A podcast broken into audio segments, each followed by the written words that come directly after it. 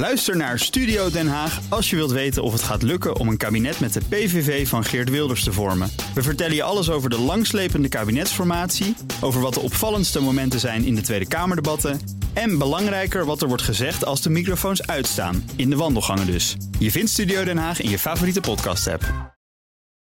De Friday Move wordt mede mogelijk gemaakt door Otto Workforce en TUI. Live happy. BNR Nieuwsradio. The Friday Move. Ik heb gezegd dat ik niet nog een keer lijsttrekker zal worden. Ik heb dit besluit genomen en uh, ik heb er vrede mee. Het is meer een soort partijpolitieke kwestie geworden van links tegen rechts. Ik denk dat veel mensen wel hun geld hadden ingezet op, op die Jesselgus. Art Rooijakkers. Ja, Dylan Jesselgus wil Mark Rutte opvolgen als VVD-leider. Is dat nou wel een goed idee? Dat gaan we vragen aan onze co-host van vanmiddag, Ed Nijpels. Want ja, hij is mijn co-host hier in de Friday Move. Mag invallen voor Wilfred Nee, mooi om hier te zijn. Vanuit het Okura Hotel in Amsterdam. We zitten in restaurant Serre met de beats van Thomas Robson.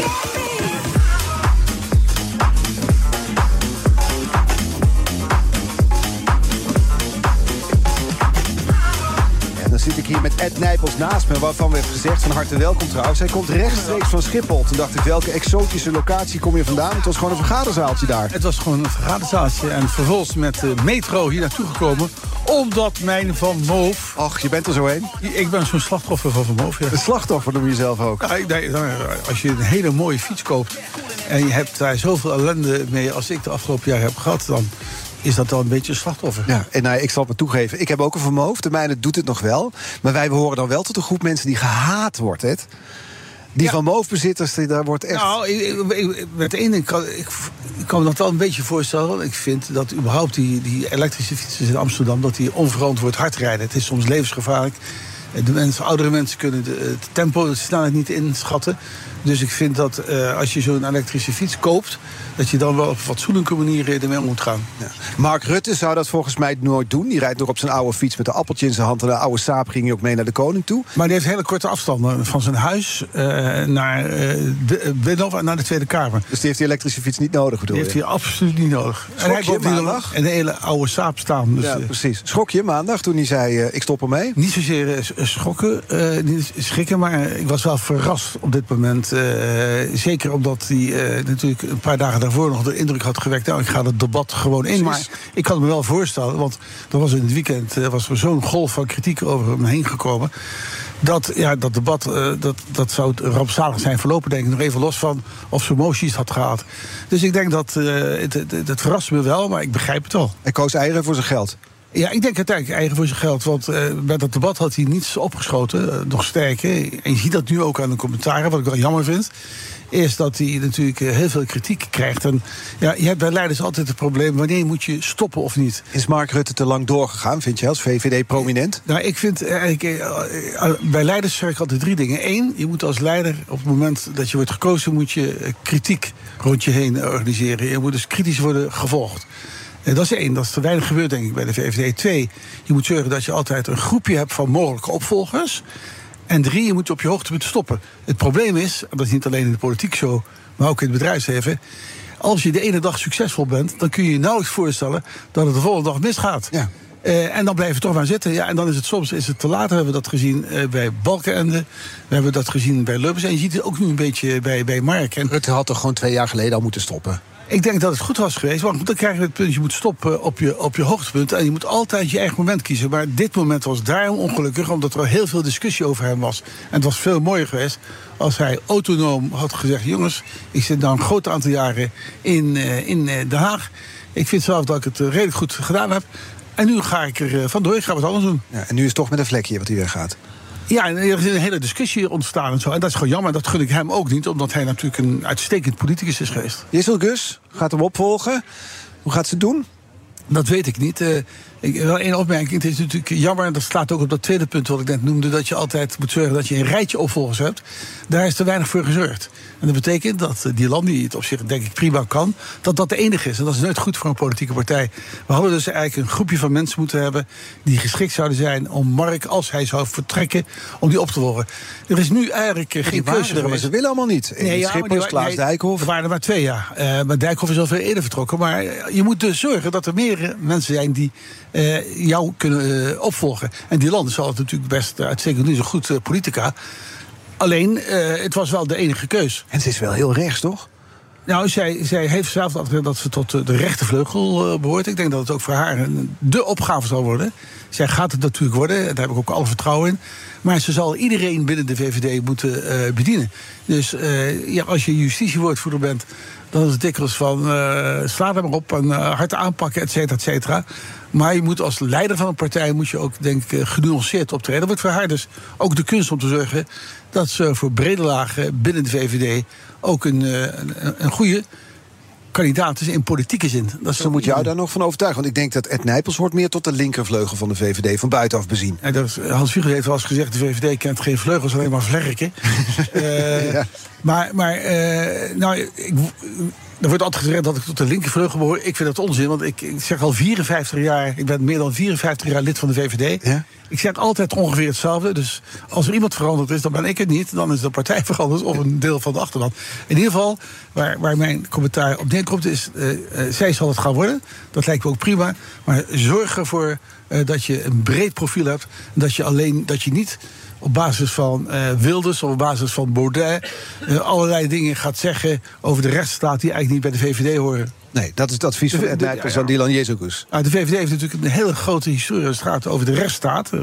De, de, de founder van onze parlementaire democratie is eigenlijk uh, toch in de finale een Torbekke.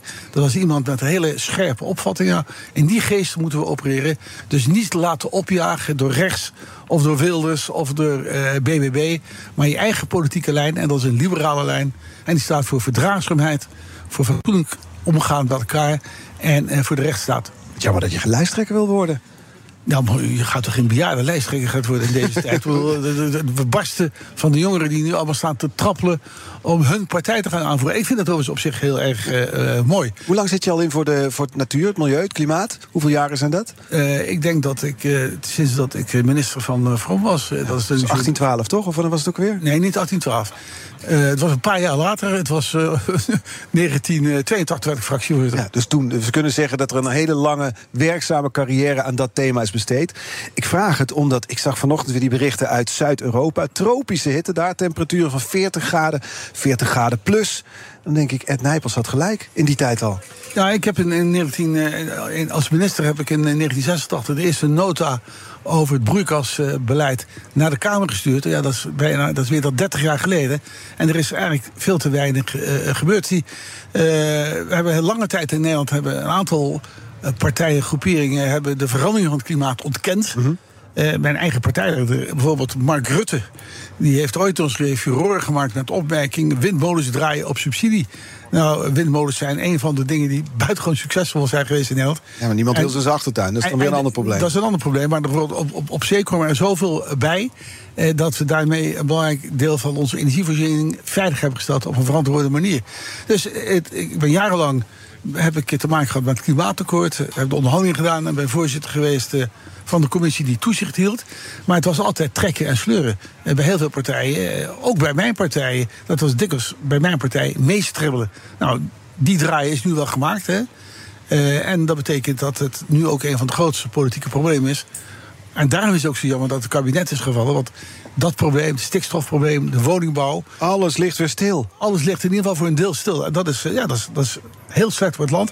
Vooral heel slecht voor al die mensen, die bijvoorbeeld, de jongeren, die op dit moment geen, geen, geen woning hebben. Precies, die nu niks kunnen vinden. Maar ja, dat is natuurlijk ook, dat zou ook kritiek kunnen zijn op Mark Rutte. Want die stilstand komt door zijn vertrek. Nou, ik, ik, ik, ik vind ook dat, dat het kabinet niet had moeten vallen. Uh, je kunt het kabinet natuurlijk, er zijn grenzen. Maar als je kijkt naar de grootte van het probleem, over stikstof, we hebben het over klimaat, we hebben het ook over de arbeidsmarkt, we hebben het over de economie. Uh, uh, die zijn, denk ik, uh, zo belangrijk. En is zoveel urgentie om die aan te pakken.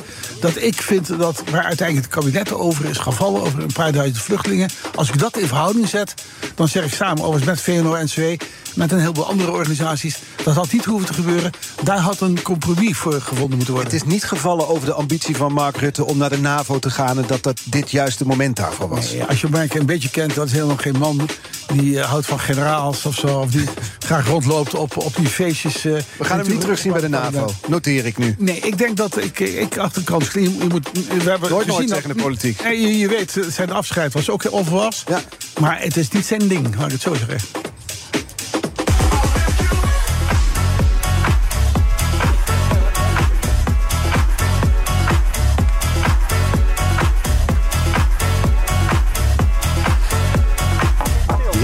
Tina Nijkamp is inmiddels aangeschoven. Ze is kijkcijfer-expert. Ze is oud-collega van me, oud-directeur van SBS... in de tijd dat ik bij Net 5 werkte. Rare reunie om nu zo op deze manier weer een keer aan de tafel te zitten, toch, Tina? Ja, dat is inderdaad heel lang geleden De laatste alweer. keer was volgens mij dat wij in, in jouw kantoor aan tafel zaten. En ik zei, eh, ik, ga, ik ga overstappen naar, naar Avrotros. Toen begon ik daar aan Wie is de Mol onder andere.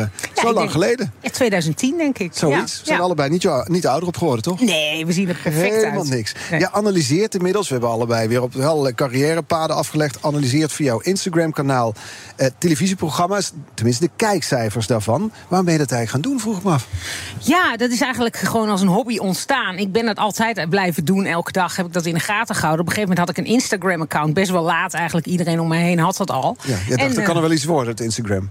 Ja, ja, ik dacht, ach, ja, mensen zeiden, waarom heb je dat niet? Dus nou ja, toen ben ik een paar foto's, privéfoto's en zo gaan posten. En ondertussen keek ik televisie, dat doe ik nog steeds heel erg graag. En als me dan iets opviel, dan ging ik daar, daar iets over schrijven. En eh, ja, dat bleek heel erg in eh, smaak te vallen. Of heel veel mensen hadden daar reactie op. En eh, nou ja, dus dat heb ik op een gegeven moment elke dag ben ik dat gaan doen. En dat doe ik nu nog steeds. Dus ja, dat is een soort van ontplofte hobby. eh. Ja, dat nou, ontplofte hobby. En het interessante is dan natuurlijk, televisie houdt er heel erg van om over televisie te praten. Dat is een van de grootste hobby's, toch? dus dan, Oh, dat- Ik wil zeggen in Hilversum ja, dat ze voortdurend elkaar uitnodigen in elkaars programma's. Precies. Dus Tina zie je nu ook veel terug in, eh, bij, bij talkshows. Hè, dat zien we je vaak, waarin je dan praat over de kijkcijfers of, of, of over bepaalde programma's. Ja. Fascinerend fenomeen is dat toch eigenlijk, hè? Ja, maar ik denk ook wel dat kijkers het heel leuk vinden om eh, te horen wat bijvoorbeeld de nieuwe formattrends zijn, wat er eh, gaat scoren, wat er scoort in het buitenland.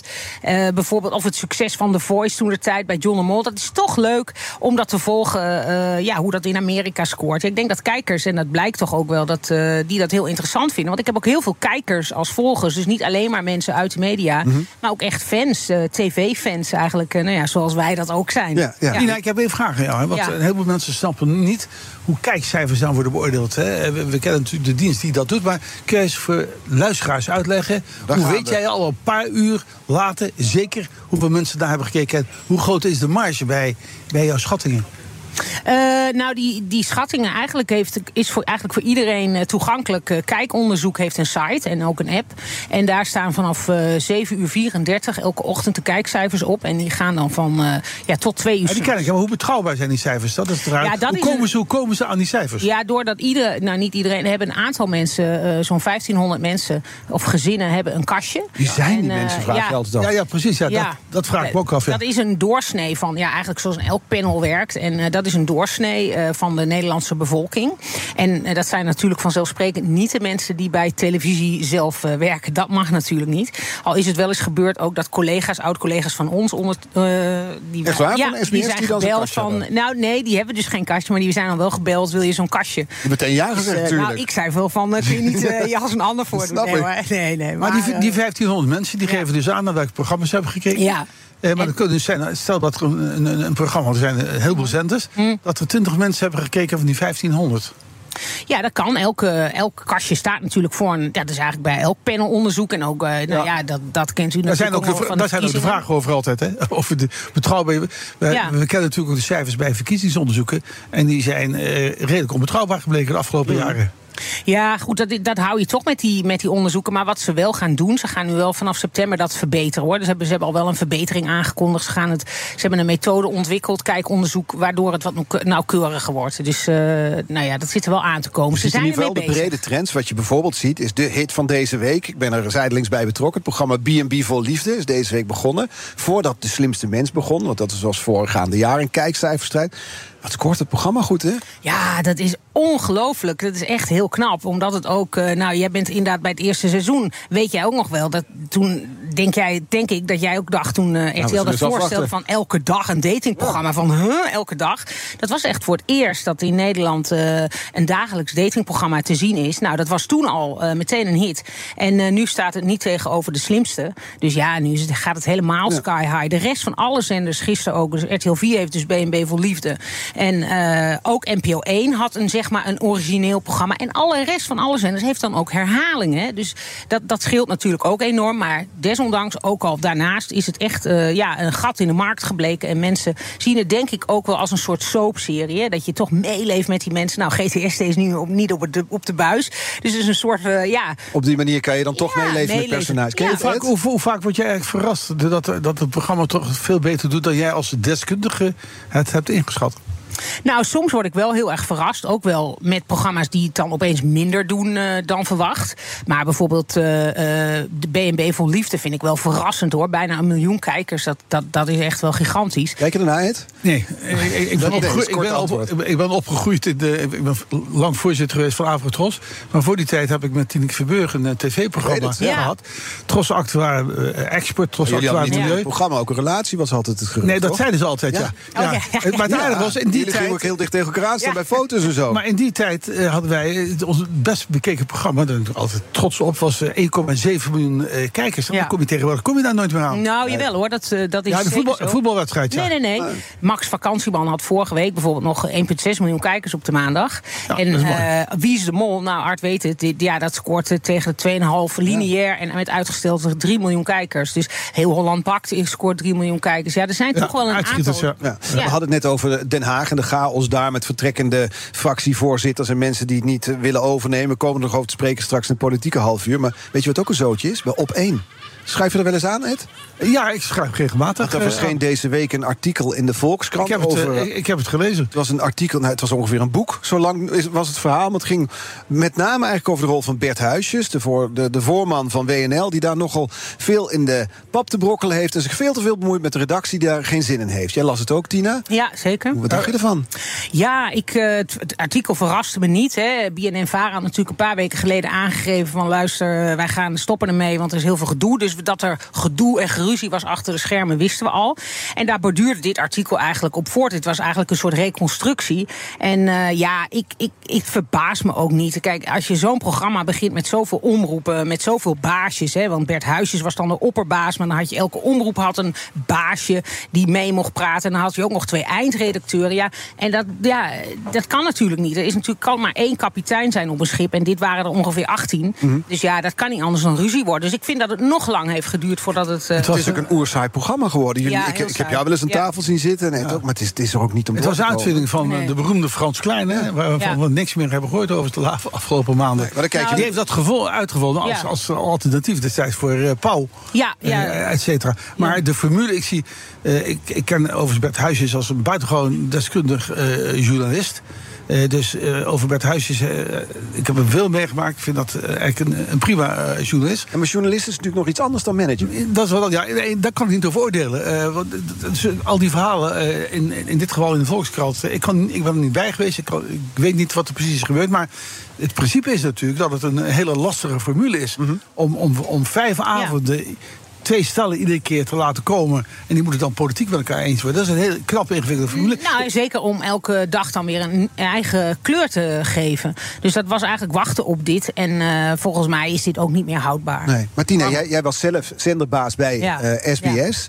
Eh, dit, nu wordt Best Huisjes aangepakt. We hebben al gezien Studio Sport werd aangepakt. Matthijs van Nieuwkerk en Frans Klein werden aangepakt. Denk jij wel eens, als ze mij maar niet gaan onderzoeken? Nee, dat denk ik nooit. Nee, nee heel eerlijk. Nee. Want als ze maar lang genoeg zoeken, kunnen ze over iedereen iets vinden. Nou, nee, maar goed, ja, het is ook een manier van leiding geven. Nee, ik, ik durf wel van mezelf te zeggen dat dat. dat eh, Daar maak je geen zorgen daar over. maak ik me geen zorgen over. Maar ik zou Bert Huisjes even niet willen vergelijken met die andere namen die je noemde. Dit is van geheel eh, andere orde, denk ik. Discussie die er is. Nou, de als je het artikel leest over Bert Huisjes, over de manier waarop hij met de redactie omgaat, vond ik best pittig om eerlijk te zijn. Ja, ja, maar ik, niet te vergelijken met die andere voorbeelden die je noemde. Nee, nou, het- En even los van dat ik niet weet wat er gebeurd is. Nou ja, dat is in de Volkskrant te lezen. Ja, zijn nee, maar wel goed, ik, die erin staan. dat heb ik gelezen. Ja, maar ik heb Bert Huisjes in ieder geval op een heel andere manier. Ja, NS1 net. Ja, Ik zat te denken, nu dus op één op sterven na dood lijkt te zijn. Ze gaan ook nog met de zomerstop. Tenzij er heel belangrijk nieuws is, komen ze terug. Nou, Helene Hendricks. Met de Oranje Zomer. Ja, Kost je gekocht? ja, dat lijkt mij ook wel. Eh, ik verwacht toch wel dat dat... eh, Als ze dit verkloot, dan, ja. dan weet ik het ook niet meer Ik hoor. ook niet. Nee, volgende week is nog Renze er een weekje. En daarna heeft zij gewoon vrij spel tot 21 augustus. Dus ik eh, verwacht zeker dat zij boven de miljoen kijkers gaat scoren. En nou, in ieder geval het laatste half uur. Want het eerste half uur zit ze dan nog even tegenover BNB vol liefde.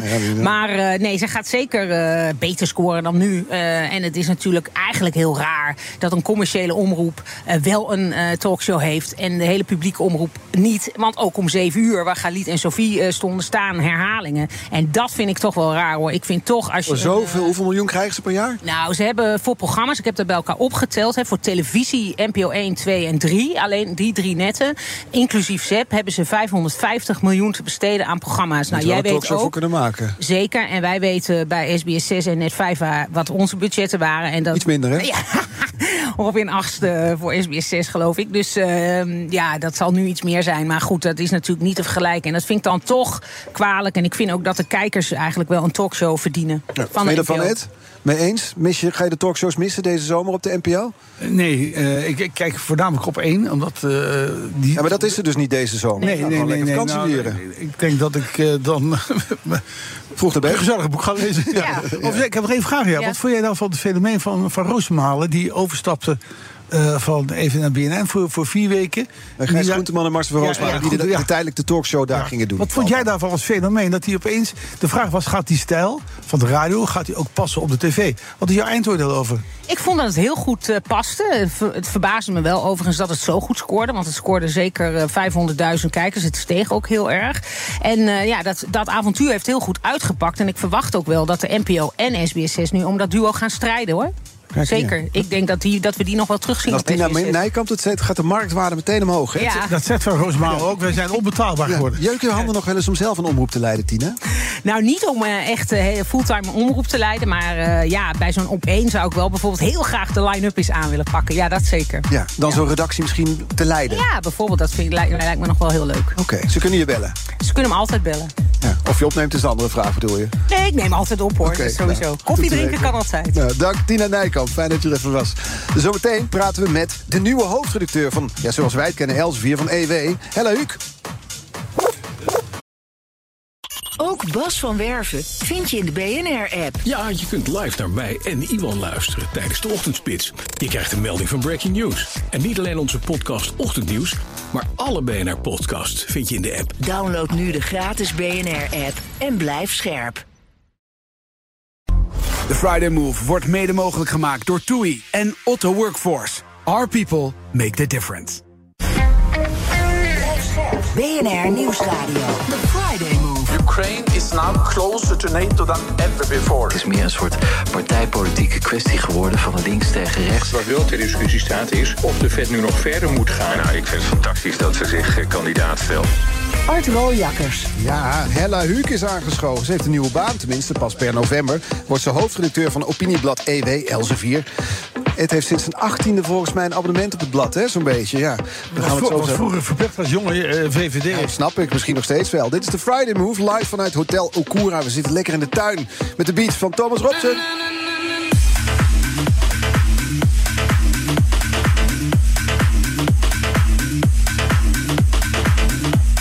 Tafel dus Hella Huuk. Fijn dat je er bent. Volgt Arendo Joustra op. Bijna een kwart eeuw is hij hoofdredacteur van Elsevier Weekblad, de afkorting EW. Langstzittende hoofdredacteur. Hoe lang ga jij het volhouden? Nou, dat is wel een goede eerste vraag. Maar toch hopelijk wel een tijdje. Ja. Ik denk eerlijk gezegd geen 24 jaar. Maar Nee. Nou, ik zat even te tellen. Eh, gedaald de oplage van EW. 142.000 abonnees. Of de oplage, sorry, in 2007 tot 44.000 vorig jaar. Heeft hij knap gedaan, die ja, Joustra. maar goed, ik denk dat dat voor heel veel kranten en heel veel eh, weekbladen geldt. Dat, eh, Ik denk dat we onszelf een beetje kapot gemaakt hebben in die tijd van gratis, weet je nog? Toen waren, alle, waren er ook heel veel gratis nieuws was dagbladen. gratis. Nieuws was gratis. Ja, het is heel moeilijk om daar weer terug van te komen. Ik denk dat veel kranten de afgelopen nou, tien jaar wel echt herstellende zijn. Hè. Ik, ik werk nu nog voor het Financiële Dagblad. Wij groeien. Ja, sinds 2018 Eh, werk je voor het FD. ja, hè? Daarvoor, wat was het, 12 jaar bij eh, RTL, Nieuws. Ja. Ja. Maar dat is wel knokken en dan moet je wel echt een eh, goede verhalen maken en een goede ja, propositie hebben naar je, naar je doelgroep, zoals dan heet. Wat maakte dat je dacht, dit is mijn baan? Ja, omdat eh, er denk ik heel veel te doen is, ja. Omdat ehm, ehm, het eerste wat mensen mij ook vroegen van... ja, ben, je dan, ben jij heel rechts of, of ga je het heel... Terwijl ik, zit nu twintig jaar in de journalistiek... en ik heb me daar nooit mee bezig gehouden. Want je bent meer bezig met, eh, is dit een verhaal? Klopt het feitelijk? Eh, is de wederhoor in orde? Ehm, Ben je heel rechts? Nee.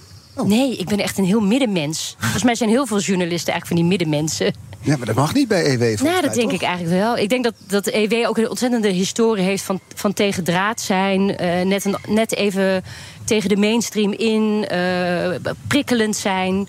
Ehm, het is natuurlijk altijd een opinieweekblad geweest. En ik denk dat daar heel veel te winnen is. Want we hebben heel veel meningen. Eh, maar is, maakt dat dat ook een goed onderbouwde opinie? Wat is het verschil tussen die twee dan? Nou, ik denk dat een mening eh, een, een eh, kort tweetje is eh, op sociale media... Ja. waarin de onderbuik spreekt. Maar goed onderbouwd. Ik denk dat, dat, dat de mensen die nu voor een blad willen betalen... Hè, want dat is natuurlijk wel de kunst, dat mensen voor gaan betalen... dat je daar even door alle argumenten wordt geleid... van eh, links, rechts, boven, onder. En dan kan je als EW best wel een positie van... nou, wij kijken er zo tegenaan. De Economist doet dat ook, hoor. Het is- Mhm. Het is niet dat ik dat allemaal zelf verzin. Maar Maar ik vond het wel heel Eh, indrukwekkend klinken tot nu toe. Misschien had ik dat niet moeten zeggen. Ehm, maar mensen zijn natuurlijk slim genoeg. Die willen gewoon echt wel even weten van... ja, maar joh, eh, onze industrie in Nederland... Moet, moet, moet, moet, het nou weg of moet het blijven? Maar geef me dan wel even eh, de full story. Is Dat er, vind ik jou, interessant. is er met jou veel gesproken, ook door de redactieraad, over welke koers jij voor staat? Want ik denk dat Art gelijk heeft. Uh, Elsevier kunnen we wel eh, aan de rechterkant eh, plaatsen. Ik denk alleen maar even aan het, eh, de klimaatverhalen, waar ik altijd van kan genieten. Van Simon Roosendaal, maar ook aan eigen. Eh, Is, wordt daar dan in de redactieraad over gesproken? Mevrouw Huuk, wat vindt u van de koers van Elsevier? Nou, we hebben het wel gehad over het, het, dat het een journalistiek blad moet zijn. Ehm, maar niet over de positionering in het politieke spectrum. En ik denk, als ik heel eerlijk ben, dat dat op dit moment ook een heel moeilijk verhaal... VVD is altijd voor arbeidsimmigratie geweest. Er konden er geen mensen genoeg komen.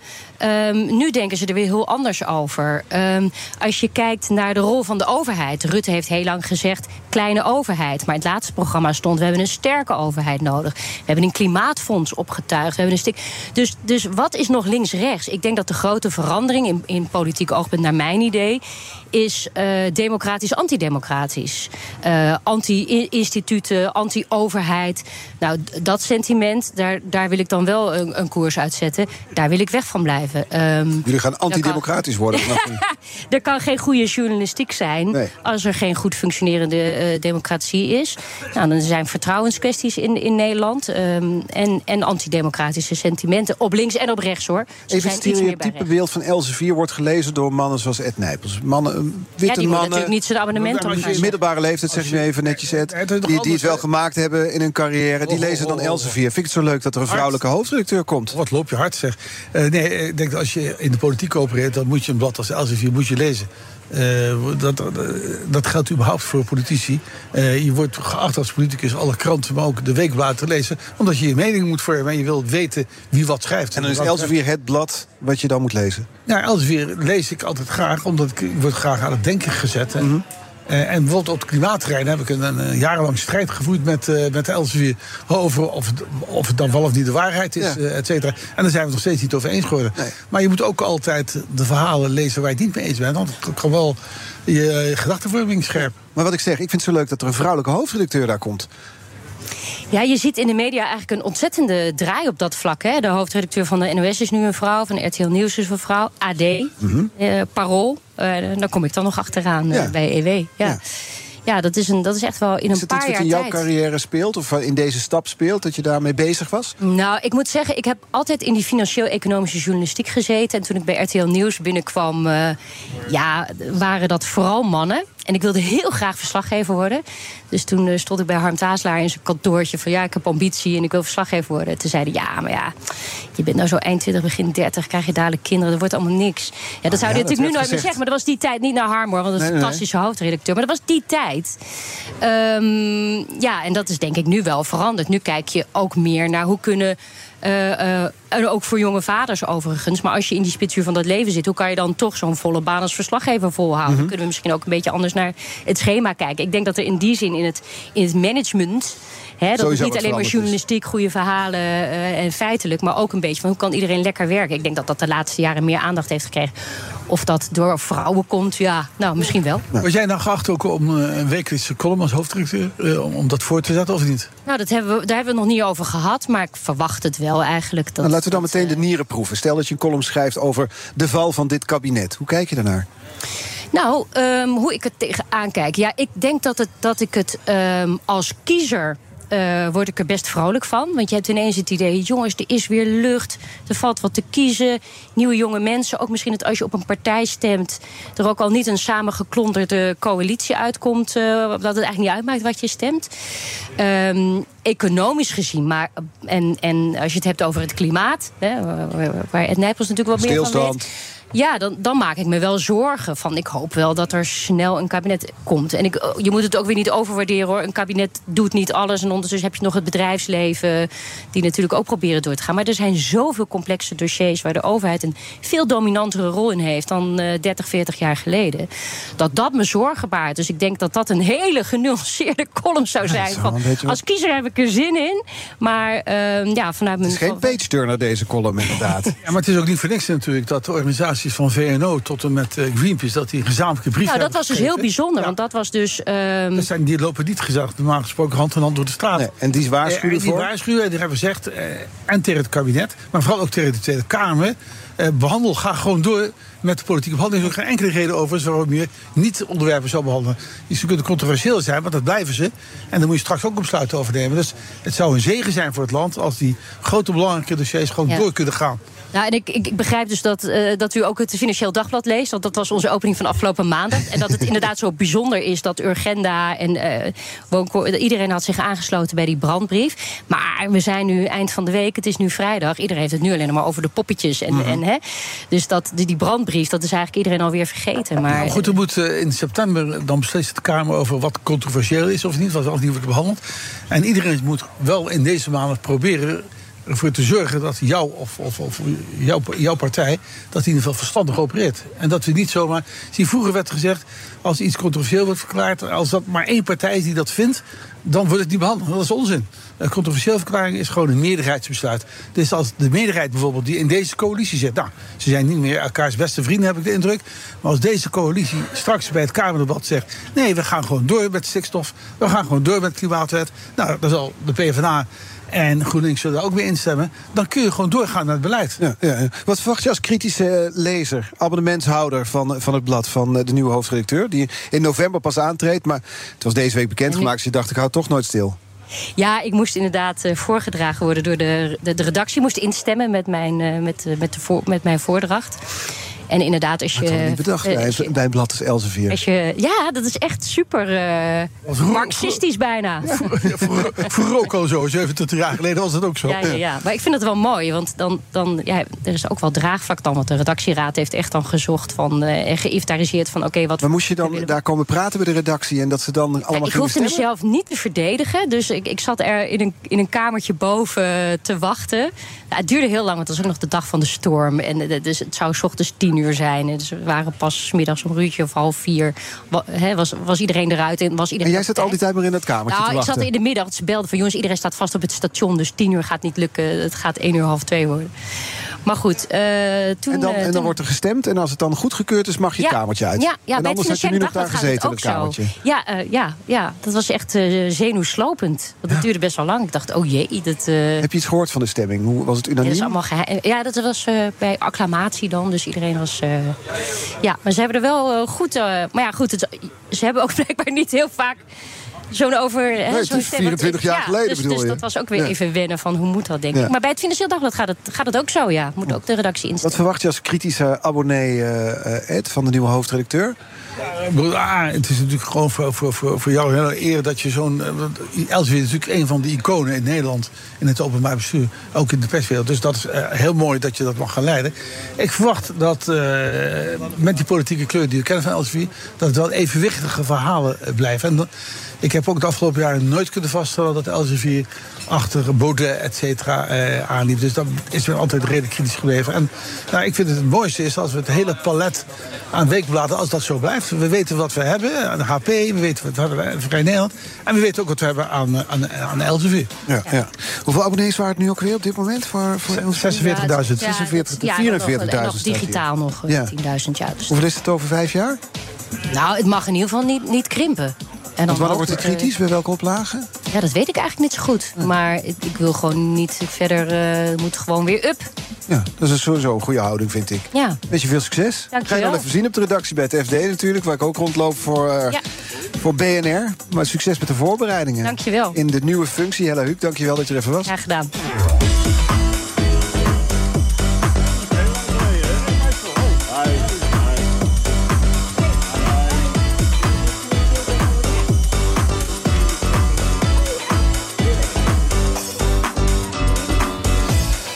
Wordt hier een switch gedaan qua stoelen. Hella Huuk maakt plaats. Nou ja, net als Arenda Joustra voor, voor eh, haar weet. Dag. Voor onze nieuwe gast, Henk Westbroek, komt aanschuiven. Henk Westbroek was ook actief in de politiek, maar we kennen hem toch ook vooral vanuit de muziek. En Henk Westbroek heeft een nieuwe EP uit met de titel Hoor en Wederhoor. Eh, ja, daar ging je in één keer weer muziek maken, Henk. Nou, daar ben ik eigenlijk nooit mee opgehouden. Maar eh, ik ben wel geminderd door de jaren heen. Ja. Als je ouder werd, wordt, dan schrijf je moeilijker. Dan doe je er langer over. Je loopt ook minder hard. Dus als je dan eh, een zekere kwaliteit, voor jezelf dan een zekere kwaliteitsnorm wil aanhouden. Ja, wat je vroeger in een week deed, doe je nu een maand over. Is dat zo, ja? Dat is echt zo, ja. Ik zit naar jouw stem te luisteren, Henk. Dan ben ik meteen weer terug bij jouw radioprogramma. Ja, dankjewel. Wonderlijk Dat, is, dat. dat heeft toch een blijvende indruk op heel veel mensen gemaakt. nou, op wie niet, hè, zou ik wel zeggen, Art. Ja. Is, eh, ja, ja, dat was ook leuk om te doen. Maar, Even los van zijn politieke carrière natuurlijk. Dat was toch mooi. Ja? Want dat was de revolutie in Utrecht. Precies. Ja, er is weinig van overgebleven, want alles is weer bij het oude. Dus alles is weer goed. Hoe bedoel je dat? Nou ja, je ziet altijd dat elke vorm van vernieuwing eh, een tegenkracht oproept. En ja, eh, je ziet nu dat alles weer terug bij, bij, bij, bij, bij af is. In Utrecht bedoel je dat? Eh, nou, eigenlijk in heel Nederland. nou ja, we zijn terug bij af. We zijn net het kabinet kwijt. Ja, maar, maar wat maakt dat uit? Want Ed Nijpels zit net te vertellen dat alles gewoon door moet gaan zoals het is. Tenzij straks dingen controversieel verklaard worden. Maar een beetje tellen betekent dat dat waarschijnlijk niet zal gebeuren. Dus alles sukkelt gewoon door. Maar dan met nieuwe lijsttrekkers. Nou, en de nieuwe minister-president. En een nieuwe minister. Maar ja, weet je, de, de, de mensen, denk ik, zijn minder belangrijk dan de instituties. Kijk, je kan morgen wel een heel, een, heel, een heel nieuw kabinet neerzetten. Maar je blijft natuurlijk zitten met een belastingdienst die niks kan. Mm-hmm. Dus, en, en dat kan je niet zomaar veranderen. Ik hè? praat hier nu ook wel met de twitteraar Henk Westbroek. Want daar volg ik jou op Twitter. Ja, Heb je dit nou soort ja. meningen komen er ook wel voorbij. Ik geef wel eens een opvatting over iets, maar dat is toch zo? Ik bedoel, als er in Nederland beleid gemaakt moet worden en de Belastingdienst komt ter sprake, dan is het eerste wat ze na een tijdje zeggen: is ja, we kunnen het niet aan. We kunnen, eh, ja, sorry, eh, we willen met z'n allen, of met z'n allen, een regering wil op een gegeven moment de BTW op groenten en fruit verlagen. Nou, dan komen ze in de eerste plaats, komt het ambtelijk apparaat er niet uit wat groente en fruit is. Ik zou zeggen, vraag eens een adviesje bij een grootgutter. En je bent heel snel, die zijn ze twee jaar mee bezig, hè? Let wel, hè? En vervolgens, als het dan toch dreigt klaar te komen, dan zegt, het, eh, dan zegt eh, de Belastingdienst, ja, maar het is onuitvoerbaar. Heb jij wel eens een akkefietje met de Belastingdienst gehad? Ik heb wel eens een akkefietje met de Belastingdienst gehad, dat is heel vervelend. Ja. Om hoeveel, om hoeveel geld ging het ook alweer? ging om, eh, om tonnen. Ja. Want ik had een, eh, met het goede doel hadden wij een manager. En die manager die, eh, had de slechte gewoonte om geen belasting af te dragen. Dus daar komen en ze dat op een wisten gegeven wij niet. achter. En dan, komen, en dan komen ze achter en dan krijg je de Belastingdienst achter je kont. En de Belastingdienst heeft het eeuwige leven. En ze hadden nog gelijk ook. Ja, maar de, en de manager hoeft dan niet te betalen, maar de band zelf. De band zelf moet betalen. Dat, kostte, dat was voor het goede doel bijna het einde. waar? Wij hebben, ja, wij hebben jarenlang eh, gespeeld Eh, zonder dat. eh, en alles ging gelijk naar de Belastingdienst. Die krijgt ook een gigantische boete. En uiteindelijk heeft een, eh, een oud medewerker van het FNV. Die heeft duidelijk weten te maken aan de Belastingdienst dat, eh, dat wij weliswaar alle jaarverslagen braaf tekenden, maar een boekhouder in dienst hadden, juist om dat voor ons uit te rekenen. Dus onze boete werd grotendeels kwijtgescholden, maar toch nog tonnen betaald. Nee, en hoe heb je die terugbetaald, die tonnen? Nou, door heel veel op te treden. En dan zelf de uit- belasting- Ja, wij stonden voor de Belastingdienst op te treden. Heb je die manager nog terug kunnen pakken? Eh, nee, nee die, is, eh, die heb ik eens één keer teruggepakt in de Volkskrant. Maar dankzij een kleine eh, eh, fout van mijn kant. Want ik had namelijk gezegd, dat hadden ze keurig opgeschreven. Ze gaven hem ook te lezen van ja, die, die manager die, die heeft zijn straf, geha- straf gehad. Want hij is nu barman. En daar hebben ze van, wat hij ook echt was. Want hij was ook van Herman van Veen manager. Niet van kleine jongens hoor. Maar daar hadden ze van gemaakt, hij heeft nu zijn straf uitgezeten. Alsof hij vast had gezeten. die, en dat, ha- daar had ik overheen gelezen. Dus dat heeft me nog 10.000 euro eh eh schadevergoeding Nee, gekost. want? Dat heet het arrest Westbroek. Ja, want die, ja, want die man die zei... ja, ik heb helemaal niet in de gevangenis gezeten. Wat ook klopte. Maar ik had daar met mijn eigen stomme kop overheen gelezen. Iedereen leest wel eens ergens Zeg, maar, over. maar, maar dit riekt toch naar oplichting? Is die nooit strafrechtelijk vervolgd dan? Eh, niet dat ik weet. Nee, nee, nee, het was niet zozeer op. Het was gewoon incompetentie. Ja, En- maar- maar- en- ja, maar wie in- wie in- is in de, in de popmuziek moet je, mag je. iedereen kan verhalen vertellen van managers die er met geld van Ja, ja, doorgaan. het is een bekend verhaal? Die, die, de, die, die de zaak gewoon een beetje flessen eigenlijk. Maar waar is het geld dan gebleven? Want, Ja, wat- als, je- als jij het weet, mag jij het voor me terughalen. Maar niet bij die manager, want hij werd barman. Ja, hij werd barm. Ja, die, die, die heeft het ook opgemaakt waarschijnlijk. Ja, had dure hobby's. Ja. Of heeft hij een hele mooie boot? Nee, nee, nee. Nou, dure hobby's. Hij dronk graag een borreltje, maar dat hoeft niet al te duur te zijn Nee, als die jongen je neven drinkt. Nee, nee, nee. Twaalf nieuwe nummers had je geschreven. Drie meteen in de prullenbak gegooid. Ja. En, eh, en, en vijf heb ik er op een EP uitgebracht. Met allemaal verschillende mensen geschreven. En al zeg ik het zelf, met topmuzikanten opgenomen. Nou ja, de- die kosten geld, hè. Dus je kunt, je kunt ook gewoon een, eh, een, eh, een partijtje inspelen op je synthesizer. En dan ben je ook klaar. Een gitarist is een mens. En die moet je Als jij een liedje maakt, waar begin je dan mee? Begin je eerst met de tekst of eerst met de muziek? Ja, er zijn twee scholen eigenlijk. Hè. Ik ben van de Elton John school. Eerst de tekst, dan de muziek. Elton En ik John is doe wel met al- pensioen trouwens. Ja, maar die is ook een beetje door zijn stem heen. Hè? Ja, ik zag hem bij Glastonbury optreden. Dat was dan toch nog wel fenomenaal, moet ik Het zeggen. was vreselijk goed, maar als je goed luisterde... dan hoorde je dat hij de hoge tonen niet meer haalde... dat hij enorm moest persen en dat hij kortademig was. Hoe is het met jouw stem? Mijn stem is vijf nummers goed. Je kunt het laten horen. Nee, mijn stem is, is, is niet minder dan hij was. Alleen, ik hou het niet meer zo lang vol. Nee, nee. Dus vandaar die, die, die vijf nummers. Eh, Nou ja, toen was het geld ook op. ja, nou, dat telt ook mee. Het is, kijk, je krijgt natuurlijk in de popmuziek geen subsidies. Dus, en in dit geval was dat wel zo. Want de Sena en de Buma die gaven dan vanwege de corona eh, kleine subsidies om, om, om, om, om, om dingen op te nemen. Dus die hebben het allemaal voor me betaald. Want ik ga het nooit terugverdienen. Als niet van belang is, heet het nummer. Gaat over. Ja, het is wel verrassend die- hè? Ja, per ongeluk wel. Want ik, ik zat naar de televisie te kijken op een gegeven moment. En toen, de, toen dacht ik, raar eigenlijk. De helft van de films en de. Dat zijn beroepsmoordenaars. John Wick en zo. Dat zijn de grote helden van tegenwoordig. Hè? En het is eigenlijk best gek. En die worden dan vaak. doen ze ook goede dingen. Want er wordt een hond vermoord. En dan mogen zij weer 300 mensen ombrengen. Maar, en aan de andere kant dacht ik van. Nou, er zijn eh, want ik, ik las een artikeltje over vlinderbommen. dat, daar wordt op het ogenblik heel Oekraïne mee onder. Dat zijn mijnen. Mhm, En die worden gemaakt. En je hebt dus een mijnafde je hebt dus een afdeling mensen. die is de hele dag bezig om. om, om, om, om bermbommen te maken en zo. die mensen de onderbenen ervan afslaan.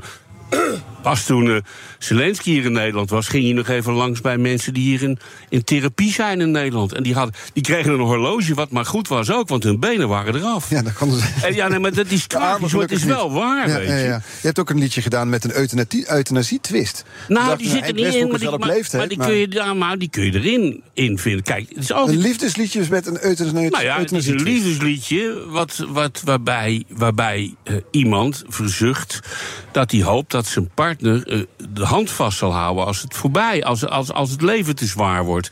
En dat het leven kan ook te zwaar worden als je 18 bent. Ben je, ben je er al mee bezig met de dood, Henk? Ik ben nog nooit ergens anders mee bezig geweest. Het is, nee, dat is, de dood is toch een heel interessant onderwerp van, eh, van ons leven. Maar Hoe ver is- ben je in je leven, denk je? Als je het percentage nou, ik, heb het grotere gedeelte wel achter de rug. op 90%, mijn, op mijn, mijn leeftijd ligt je toekomst natuurlijk voor je. En, eh, sorry, Achter je. niet meer voor je, maar achter je. Ed Nijpels weet waar ik het over heb, want voor hem geldt hetzelfde. En wat doet dat met jou? Nou, niks eigenlijk, want ik ben niet gelovig en ik ben niet bang voor de dood. Dat zal nog wel komen, dat laatste, maar...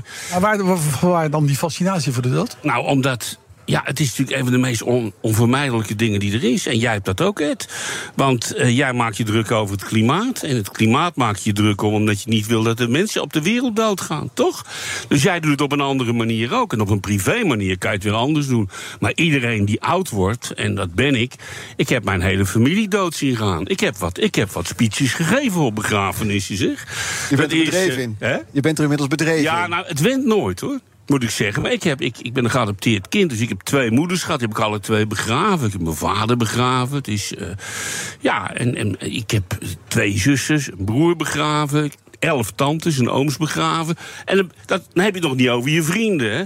En dat overkomt je niet als je 18 bent. Ja, toen ging er ook wel eens iemand dood in je omgeving. Maar die had dan te hard gereden op zijn bromfiets. Ja, nou, dat kan dan ook gebeuren, maar dat, dat gebeurt nu niet meer op deze leeftijd. Nee, dus, dus, dus, dus of je wil of niet, je wordt natuurlijk als je op leeftijd bent vaker met de dood geconfronteerd. Daar, ik vroeg, wat doet dat met je? Ben, je? ben je gelukkig op dit moment? Ik ben, ik ben niet ongelukkiger dan ik altijd was.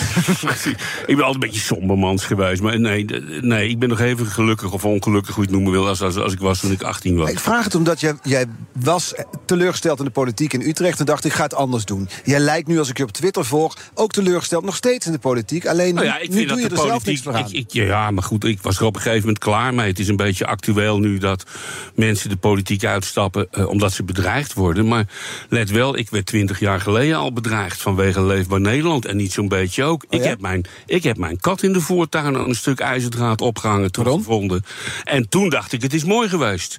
Dus ik begrijp mensen wel die eruit Ik ben sindsdien bedreigd omdat ik eh, ooit een liedje schreef waarin het woord Zwarte Piet op niet rijmde, 42 jaar geleden. Mhm. Ik krijg in december gegarandeerd door de vrienden van Aquasi 500 doodsbedreigingen. Vanwege dat oude nummer Sinterklaas, kent ja, niet. elk jaar opnieuw. Dat is, daar, kan, daar, kan, daar, kan, daar, kan ik, daar kan ik vergif op innemen.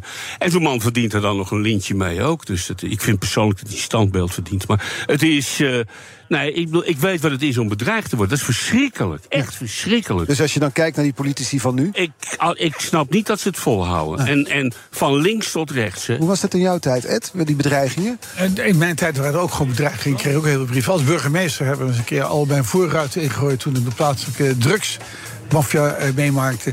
Ik heb één keer een vreselijke klap voor mijn kop gekregen... toen ik op een, de markt in eh, Breda eh, rondliep. En een paar keer eh, bommeldingen en zo. waar- je Ja, huis ja, uit, ja. doet. Dus ook in die tijd, 25 jaar geleden... kwam dat Maar het is wel erger geworden. Heb Ja, ik het is vreselijk, ja, ja. Ze zijn, mensen zijn zo.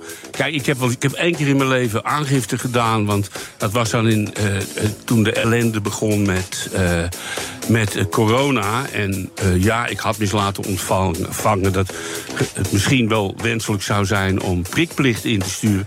Nou, dat heeft me. Dat, ik wil niet weten hoeveel verschrikkelijk doodsbedreiging me dat nog gekost heeft. En dat heb ik één keer aangifte gedaan. En ja, daar wordt dan niks mee gedaan. Ik heb het geweld, ik, had, ik heb er toevallig net een stuk over geschreven. Ik ben 25 keer in aanraking gekomen met de politie... in de zin dat ik gevraagd heb of ze wat op wilden lossen. En Het is er 25 keer niet gelukt. Dat is wel een mooi jubileum dat we hier dan samen vieren. Henk Kijk, kijk, Westbroek. ik heb één ding, eh, ding die me bezig houdt. Kijk jij dan eh, toch nog met tevredenheid terug op wat je politiek hebt gedaan? nou, het mooie, het mooie van jou was natuurlijk dat je wel revolutie predikte... en het openbaar bestuur op... eh, op, op Ja, maar je ziet toch na een dat het openbaar... Kijk, ik kan me nog herinneren dat wij een, een van de eerste grote referenda... en met goede samenwerking met de VVD hadden... waarbij getekend was door alle gemeenteraadsleden... dat de uitkomst gerespecteerd zou worden, door allemaal.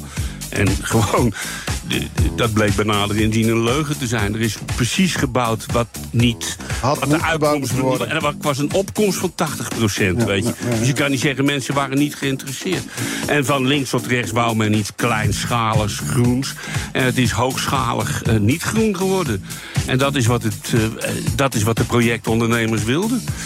En daar heeft de politiek zich feilloos bij aangesloten. En beloftes zijn dan niets waard. Nou, dat zijn de mooie laatste woorden van Henk Westbroek. Hij was hier oorspronkelijk om over zijn EP te praten. Ja, maar daar wederhoor. heb je geen enkele zinnige vraag over Ja, gesteld. wel, we hebben het over nummers gehad, over Oh ja, euthanasie. Over één, over één. En over nummers die je weggooit hadden het ook nog kunnen hebben. Want daar was ik ook ja, is gefascineerd ook- nou, door. dat nou ja, kijk, dat vind ik wel. Er zijn, er zijn heel veel artiesten die blij zijn dat ze wat af hebben. Ja. En dan nemen ze het maar op. Maar ik vind wel dat... Kritisch moet je blijven op Nou, je eigen als je- werk ook. Als je dat niet doet, dan houdt alles op. Zo is het.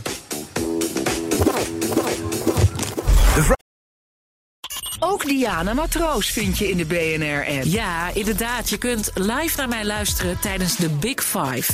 Ook handig in de BNR-app. Breaking nieuwsmeldingen, maar ook het allerlaatste zakelijke nieuws. En je vindt in de app alle BNR-podcasts, waaronder Wetenschap Vandaag. Download nu de gratis BNR-app en blijf scherp. De Friday Move wordt mede mogelijk gemaakt door TUI en Otto Workforce. We take care of our people. BNR Nieuwsradio. The Friday. Ik heb gezegd dat ik niet nog een keer lijsttrekker zal worden. Ik heb dit besluit genomen en eh, ik heb er vrede mee. Het is meer een soort partijpolitieke kwestie geworden van links tegen rechts. Ik denk dat veel mensen wel hun geld hadden ingezet op, eh, op die Jessicus. Art Rooijakkers. Ja, wat een week in Politiek Den Haag. Het ene na het andere kopstuk geeft er de brui aan. Mark Rutte stopt ermee. En vervolgens waren er allemaal andere politiek leiders die zeiden... wij komen ook niet terug. Je luistert naar de Friday Move. 14 juli is het. We zitten in de tuin bij Hotel Okura in Amsterdam. Met de beats van Thomas Robson.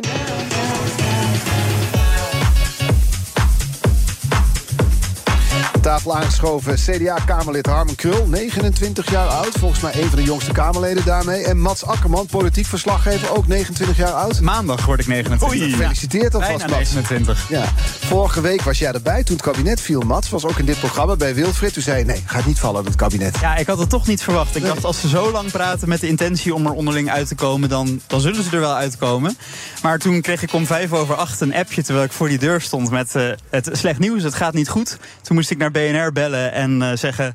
Zet mensen klaar, want we gaan een live-uitzending maken. Want het, eh, het kabinet gaat zo bekendmaken dat Ja, ze vallen. Dus het was een hectische avond. Vervolgens hadden we elkaar maandag aan de lijn.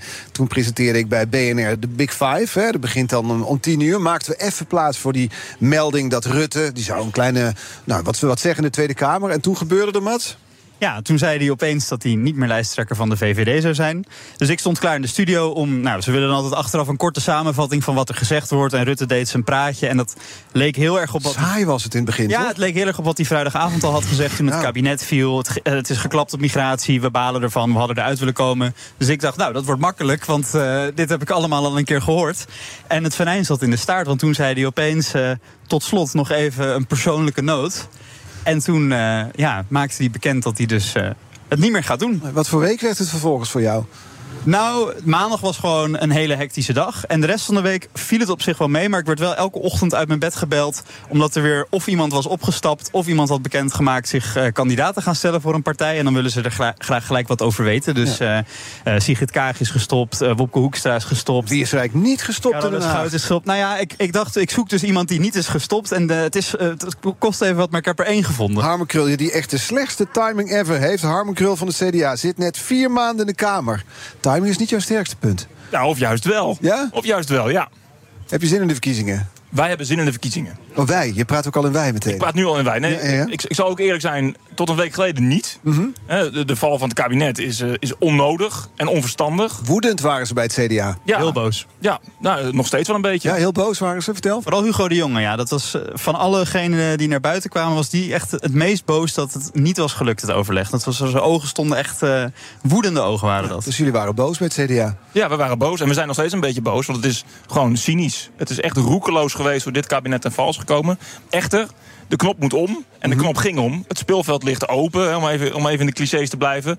Maar je merkt wel dat nu die campagne gewoon gaat beginnen. Nou, dan zijn we strijdbaar ook. Ja, maar die campagne is eigenlijk gewoon al meteen begonnen, toch? Of niet? Die is al begonnen, ja. Welke plek kom jij te staan op de lijst, denk je dan? nou, daar, gaat, daar ga ik niet over. Nee. Daar gaat de partij over. de vorige keer eh, stond je op plek 21, 23? Ik stond op plek eh, 21. En daarmee was ik, eh, was ik de hoogste jongere. Um, ga je het nu niet meer redden, hè? Dan ga ik het nu niet meer redden. Maar ik vind wel echt... Kijk, ik ben vier maanden geleden begonnen. Um, ik ben de politiek ingegaan omdat ik heel graag het verschil wil maken voor de jongere generatie. Ik vind ook dat de jongere generatie nu een stap naar voren moet zetten. En al die mensen die deze week hebben aangegeven... nou, ik moet er even over nadenken hoor. Ik moet even een vaag antwoord geven. Nou, laat mij dan maar duidelijk zijn. Ik wil door. Um, ik wil me daar keihard voor inzetten. Voor, voor alles wat er moet gebeuren in Nederland.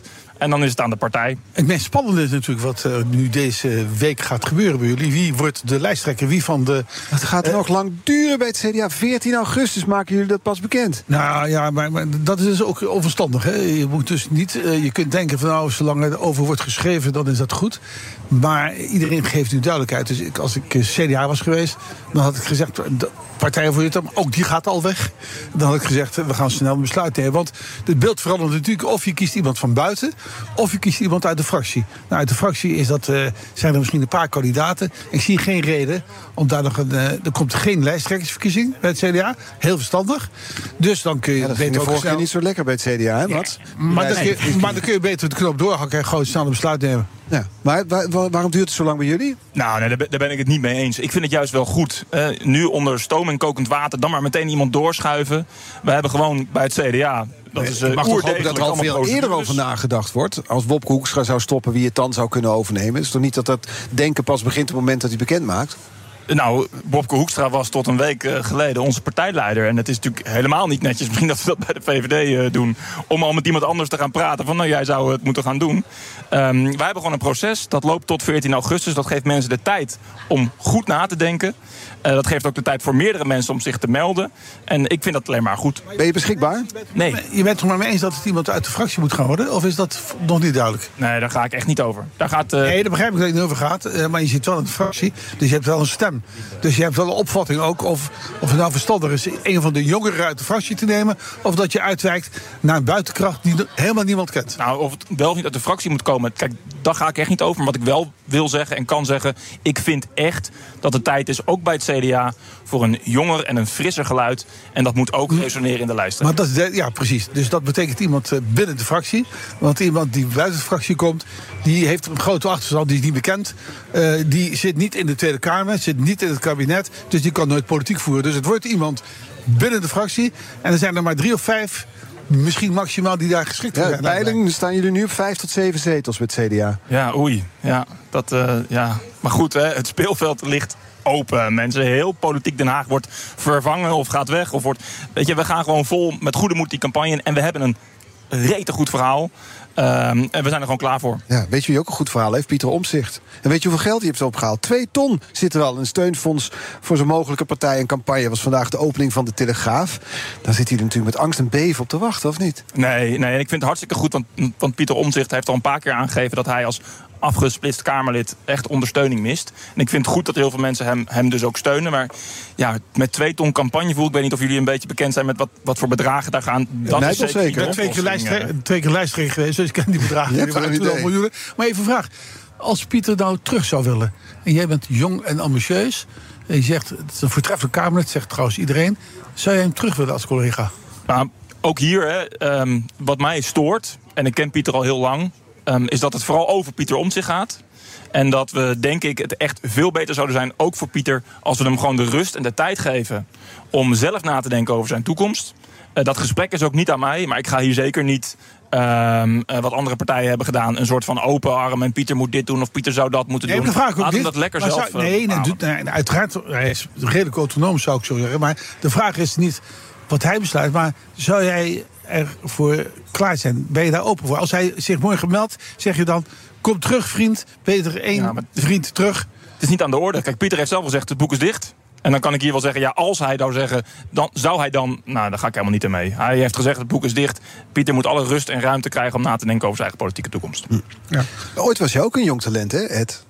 Nou, ik weet niet of het talent was. Ook uit Den Helder. politiek talent dat zich op jonge leeftijd aansloot bij de VVD. Als je nu, nu naar, mooie aan hem is dat hij uit Den Helder komt. Hij komt eh, van de marine. Ja, van de marine, En toen ik-. Toen ik zes jaar was, logeerde ik bij mijn oma in Den Helder. En die woonde tegenover het Marva opleidingsschip. Daar waren de Gaan we niet te horen vrouwen- krijgen dat je zo'n opa bent of niet? Nee, ik ben niet zo'n opa. Dat Oké. zou wel kunnen trouwens. Zo ongeveer. Maar even, even, even, even eh, je had de vraag. ja, ja, of je dan, want we zitten naar een politiek talent te kijken. Dat is die Harmen Krul. Hij, is dus, hij kreeg eh, de vraag: wil je Kamerlid worden? 24 uur bedenktijd. Iedereen zei tegen hem: eh, doe het niet, doe het niet. Vijf mensen raadpleegde hij. En toch is het gaan doen. Hij wordt nu gezien. ja. Hij stond, want Mats, wat stond hij in een Elsevier lijstje? Was het of welk Ja, de, der- de 30 talenten onder de 30 waar we op moeten letten. Ja, het is mij niet gelukt, dus dat eh, Ja, kan ik toch dus wel dat zit hier aan tafel. Wat heb je als oud politiek talent voor wijze woorden voor dit talent? Nou, A, vind ik het heel goed dat hij, hij een mooie carrière kon hebben bij de marine, dat hij toch heeft gekozen voor het openbaar bestuur. We hebben heel veel jongere getalenteerde jongeren nodig voor het openbaar bestuur.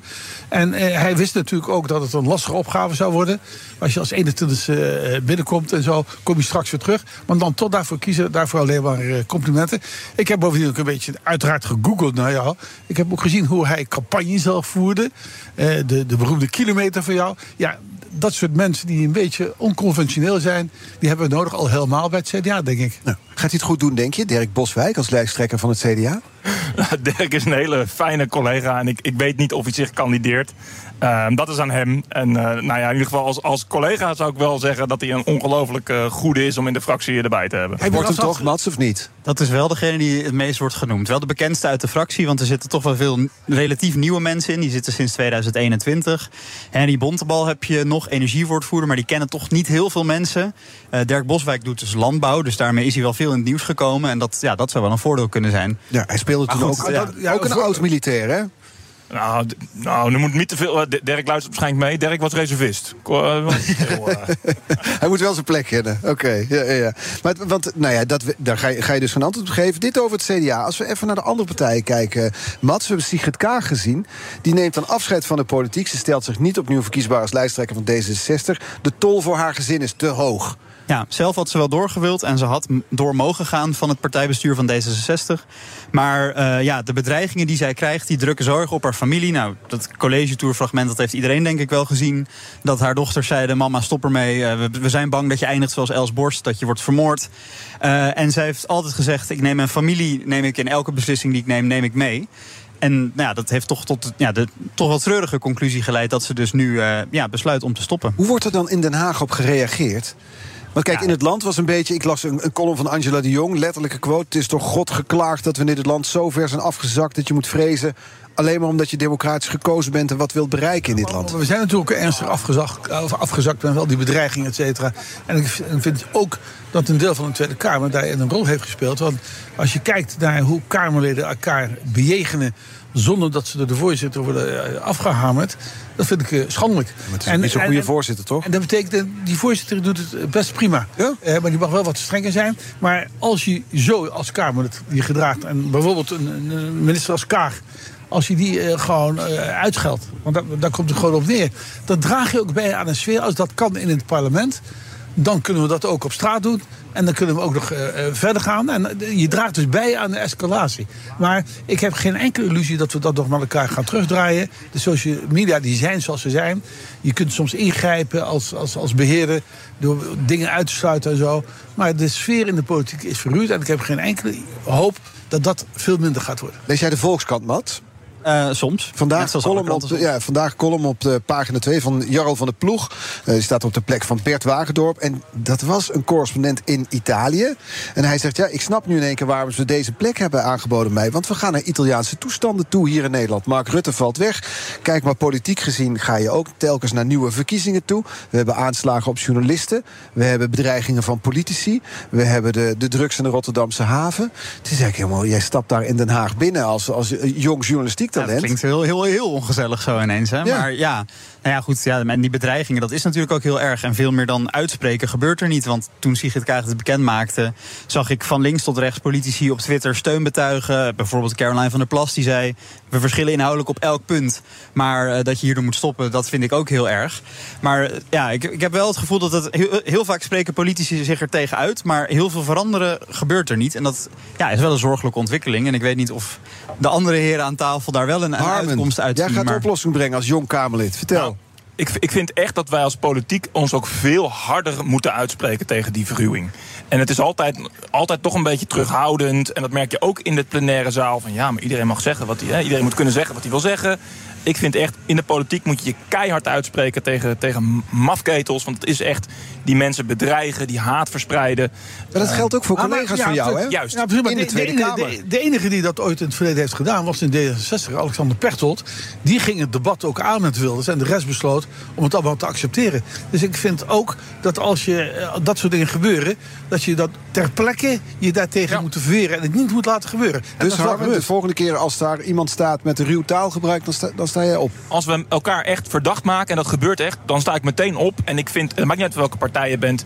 eh, en dat ik dat als jonkie dan moet doen, maar er zijn nog meer mensen die dat ook echt zo zien, is echt de eerste stap. Hè. Ge- Geert Wilders, die, die Sigrid Kaag ontzettend vaak uitscheldt voor hacks op Twitter en, en waar dan ook. En het dan nu zo gek vinden dat heel veel mensen dat overnemen en haar op deze manier bejegen en haar ook bedreigen. En dan je handen ervan aftrekken. Ik, ik, vind het echt, ik, vind, ik vind het echt heel fout wat hier gebeurt. De reactie van Wilders was ook wel iets anders dan die van anderen. Want hij zei, ik word ook al jaren bedreigd en ik ga gewoon door. Dus dat was nog een beetje een, eh, een schop na. Even, eh, wat dat betreft, want Harmen noemde net eh, de val van het kabinet toen die heel slecht. Ik ben dat overigens helemaal met je eens. Ik vind dat het kabinet onnodig is gevallen. En dat eh, het probleem wat aan de orde was, daar was politiek was eruit eh, te komen. Absoluut. En wat nog Iets veel erger kabinet, gaat, er blijven dus een groot aantal problemen daardoor liggen. Dus eh, je mag best ruzie maken. Je kunt soms hele grote fundamentele meningsverschillen hebben. Maar ik vind dat als het gaat over het aantal vluchtelingen... wat er mee terug kan reizen... en dan gaat het over een, een paar duizend maximaal... ja, dan laten we toch geen kabinet overvallen... terwijl het, het land ontzettend grote problemen heeft met stikstof, met de woningbouw, met de volksgezondheid, met de arbeidsmarkt, Ja, met dat- het klimaatbeleid. Eh, Dat, dat, dat, je moet dingen tegen elkaar afwegen. Ik vind wat dat betreft eh, dat de, de, de keuze die de vier partijen overigens in het kabinet gezamenlijk hebben gemaakt, het kabinet laten vallen, vind ik eigenlijk onverantwoord. Ja, ik zag wel over die onderwerpen die je noemt. Hè, want de- vraag is dan, wat mag er dan nog wel door een demissionair kabinet behandeld worden, wat niet? Het gaat dus inderdaad over of een onderwerp controversieel wordt bepaald, zeg maar, door, door, eh, of niet. Ik zag hier, jij nam het laatste nieuws mee, Mats, over dat Rutte zich daar niet zomaar bij wil neerleggen. Hè? Die, die denkt, ik, we moeten toch aan de slag blijven. Nou, hij heeft een aantal dingen waarvan hij inderdaad net in zijn wekelijkse persconferentie opnieuw heeft gezegd dat hij daar wel mee door wil blijven gaan. De oorlog in Oekraïne, de steun daar aangeven. eh, omdat daar brede steun voor is in de Tweede Kamer. Het afhandelen van eh, Groningen, het afhandelen van de toeslagenaffaire, wat natuurlijk veel te langzaam gaat. Dus er zijn een aantal punten waarop hij. Ik vind, het over, ik vind overigens een niet zeggende punt. En natuurlijk, die oorlog in Oe- Oekraïne gaat gewoon door. Daar hebben we helemaal niks over te vertellen. En natuurlijk gaan we door met die steun. En eh, na alles wat gebeurd is, vind ik het ook heel normaal dat je die toeslagenaffaire, dat je het fatsoenlijk afhandelt. En dat je gas Groningen afhandelt. Maar het gaat natuurlijk niet om die onderwerpen, die spreken voor zich. Nee, het gaat om de echt politieke onderwerpen. Gaan we door met het stikstofbeleid? Gaan we door met het klimaatbeleid? Krijgt Hugo de Jong nog genoeg ruimte om Ja, de komende wel- jaren aan, komt de komende maanden aan de slag te gaan? En dat zijn dus echt de essentiële onderwerpen. Die rest, dat spreekt voor zich. Ja, maar dus dit zegt eigenlijk helemaal niks. Dat vind ik gratuit. Ja. Ja. Ik vind het Nou, gratuit. want- nou, kijk, kijk, Zwitserland is ook gestopt hè, met, met steun aan Oekraïne. Of in ieder geval met de, met de leveranties van. ja, ja, maar, maar dat is absurd. Ja, maar dat, dat, dat is toch absurd Absoluut. dat je daarmee stopt. Maar helemaal vanzelfsprekend is het ook weer niet. Dus ik ben wel blij dat. Dan leg mij nou eens uit. Leg mij nou eens uit. Jij bent een marineman. Waarom is het niet vanzelfsprekend? Omdat in Nederland wij het kabinet laten vallen over een deel van het vluchtelingenbeleid. Dat vervolgens, nu het kabinet demissionair is, dat we niet door zouden gaan met Oekraïne. Dat is toch onzin? Omdat er ook geluiden zijn in de Tweede Kamer. Ja, en, helaas. ja, maar er is een meerderheid. Er is nog steeds een hele Ja. grote meerderheid in de Tweede Kamer. Nog sterker. Dus PvdA en GroenLinks steunen het kabinet ook in dat opzicht. Er zijn misschien 30 Kamerleden die het niet mee eens zijn. Dat is toch geen meerderheid? Dan is het ook niet controversieel. Ik vind wel dat Nee, de traditie nee. van iets controversieel verklaren is. Dat zijn bepaalde onderwerpen van je zegt, dat laat je aan de kiezer. Ja, en de steun aan Oekraïne is niet zo'n onderwerp. Dat geldt ook voor de toeslagenaffaire. Ook hoe we Groningen behandelen. Nee, maar dat is ook Ja, maar ik zal uitleggen. zijn die wel Ik zal uitleggen zonder dat ik opa eh, vertelt uit een grote vertelboek eh, wil wel, hoor. aanhangen. Waarom dat onzin is. eh, er was vroeger een soort gewoonteregel dat als één partij zei, ook een eenling, het is controversieel, dan werd het niet behandeld. Controversieel is gewoon wat de meerderheid van de Kamer besluit dat controversieel is. En dan is het een rare redenering om te zeggen, terwijl het kabinet tussentijds valt. De verkiezingsprogramma's die zijn nog eh, nat van de drukinkt. Dat je opeens gaat zeggen, nou nee, nu moeten de kiezers eh, erover praten. Nee, je moet alles doen. Eh, de koning, in dit geval de koning. In mijn tijd de koningin. Die gaf de opdracht aan het kabinet om alles te doen wat in het landsbelang is. Nou, als er dan iets in het landsbelang is, dan is dat geweldige woningnood, het groot klimaatbeleid, het stikstofbeleid. Nou, met andere woorden, daar moet je gewoon mee aan de slag gaan. En er is niks controversieels aan. Als de meerderheid dat nodig vindt, dan ga je niet wachten Ik tot zie Harmen toch 22 driftig nee november. klikken. Nee, want dan zou je dus met 76 zetels gewoon alles kunnen doordrukken. Het Nee, kabinet niet doordrukken. Oh, nee, nee, niet doordrukken. Het gaat erom. meerderheid. Ja, een meerderheid. Nou ja, een meerderheid om de gaan, bijvoorbeeld. Mijn, mijn punt is, we hebben een demissionair kabinet, dat is gevallen. Er zijn verkiezingen uitgeschreven. Dan zeg je, je gaat niet even met een meerderheidje als oude coalitie... of met een andere partij dingen er doorheen drukken. Je laat het aan de kiezer. Nee, dat, dat is onzin. Eh, je gaat niet eh, dingen doordrukken. Eh, je hebt een, een coalitie. Je hebt voor een aantal onderwerpen, dat gaat ook gebeuren, vertel ik jou nu al in september. hebben geen coalitie meer. Dan zullen andere partijen, ja, je hebt nog steeds een coalitie, die zit in het kabinet. Dan had je uit het kabinet moeten stappen. Er zit nog steeds een coalitie, die zijn demissionair, die zitten in het kabinet. Met andere woorden, die gaan ook straks een begroting uitbrengen. Als er geen coalitie is, geen kabinet is, dan kun je ook geen begroting hebben. Er is een coalitie, maar waar het om gaat, is dat je wel een aantal belangrijke onderwerpen niet kunt, moet gaan doordrukken. Maar als er een brede, als er 100 Kamerleden daarvoor zijn, dan kun je gewoon doorgaan met het beleid. En de, Nederlandse, de Nederlanders hebben niet gevraagd om een kabinetscrisis. Hè? De Nederlanders hebben dat anderhalf jaar geleden gedaan. Die hebben, er zit een kabinet en je moet alles doorzetten. Dat is ook precies wat de koning vraagt. Ja, alles doen toch wat dit we land hebben er niet om gevraagd, is het zo. 22 november, dan zijn de verkiezingen, Mats. Wanneer gaan de campagnes losbarsten? Ik denk dat dat na de zomer zal gebeuren. Sommige partijen moeten nog een lijsttrekker gaan uitkiezen. Bij anderen is het iets duidelijker. Maar ze moeten zich ook voorbereiden. Weer eh, ja, campagneslogans bedenken. Je hebt Eh, wel een goed jaar gekozen om daar lekker mee bezig te zijn. Want het ligt echt helemaal open, toch? Of niet? Ja, het is, nou, ik, zeg wel, ik denk niet dat het goed is voor Nederland dat, dat een kabinet na zo'n korte tijd eh, valt. Maar voor mijn werk is het natuurlijk super interessant. Ja, het valt echt niet te voorspellen volgens mij. Nee, zeker niet. En ook juist omdat het allemaal nieuwe eh, partijleiders Rob zijn. Jetten bij D66 waarschijnlijk. Waarschijnlijk, Is ja. ook dus bij VVD. Ja. CDA wordt dan eh, Dirk Boswijk, toch, denk ik ook, ja, ja. ja, ja. Maar ik durf Nee, niks meer te voorspellen Yes, vorige ik maar ik ik, hoop, ik hoop overigens dat. eh, ik vind Herman Krul een buitengewoon getalenteerd kabinet. Dus ik hoop ook dat ze zo verstandig zullen zijn bij het CDA. om hem bij de eerste tien te zetten. Ik weet niet of een, een aanbeveling van een VVD of dat verstandig is. Dat Dat maar, maar Ze zijn juist helemaal klaar met de VVD, dus dit is, dit is negatieve reclame. Ja, en er zijn zo weinig zetels van het CDA straks... dat als ze dan in het kabinet We komen... gaan nog verrassen, Art. Echt Ja, waar. wie weet. Ik wens je alle succes. Ik heb één vraag aan, eh, nu we afsluiten. Vind jij dat de politiek leider van het CDA... dat hij in het kabinet moet zitten of in de Kamer moet zitten? Als, Als, als we niet de premier leveren, en laten we daar maar even niet van uitgaan... dan hoort de eh, politiek leider in de Kamer te zitten. Dat is het nieuws. Het staat al in het, eh, dat is al een regel. Dat is, er is al nieuws. een, een kandidaatprofiel geschreven en er staat al in de, de leider moet in de Kamer. Dus dat gaat gebeuren. Mats, succes hè, de komende weken. Nou, even even bijkomen, denk ik. En dan straks die verkiezingen in. Eh, politiek verslaggever Mats Akkerman. En eh, ook alle succes natuurlijk voor CDA-Kamerlid Harmen Krul. Zometeen praten we met Bernard Hammelburg. Tot zo. Ook Liesbeth Staats vind je in de BNR-app. Ja, heel handig. Luister live naar Kees en mij tijdens de Daily Move. Dan blijf je ook gelijk op de hoogte van breaking news en het laatste zakelijke nieuws. En daar vind je ook alle BNR-podcasts, waaronder de Perestrooikast. Download nu de gratis BNR-app en blijf scherp. De Friday Move wordt mede mogelijk gemaakt door Otto Workforce en TUI. Live happy. BNR Nieuwsradio. The Friday Move. Ukraine is now closer to NATO than ever before. Het is meer een soort partijpolitieke kwestie geworden van links tegen rechts. Wat wel ter discussie staat is of de Fed nu nog verder moet gaan. Nou, ik vind het fantastisch dat ze zich eh, kandidaat stelt. Art Rooijakkers. Heel Hollywood ligt plat. De acteurs staken nu zelfs daar. We zijn er live uit van het restaurant Serre. Zit, daar zitten wij dan heerlijk in de tuin onder een prachtige, prachtige boom hier. Eh, tuin van het Ho- Koera Hotel in Amsterdam. En we hebben natuurlijk de beats van Thomas Robson.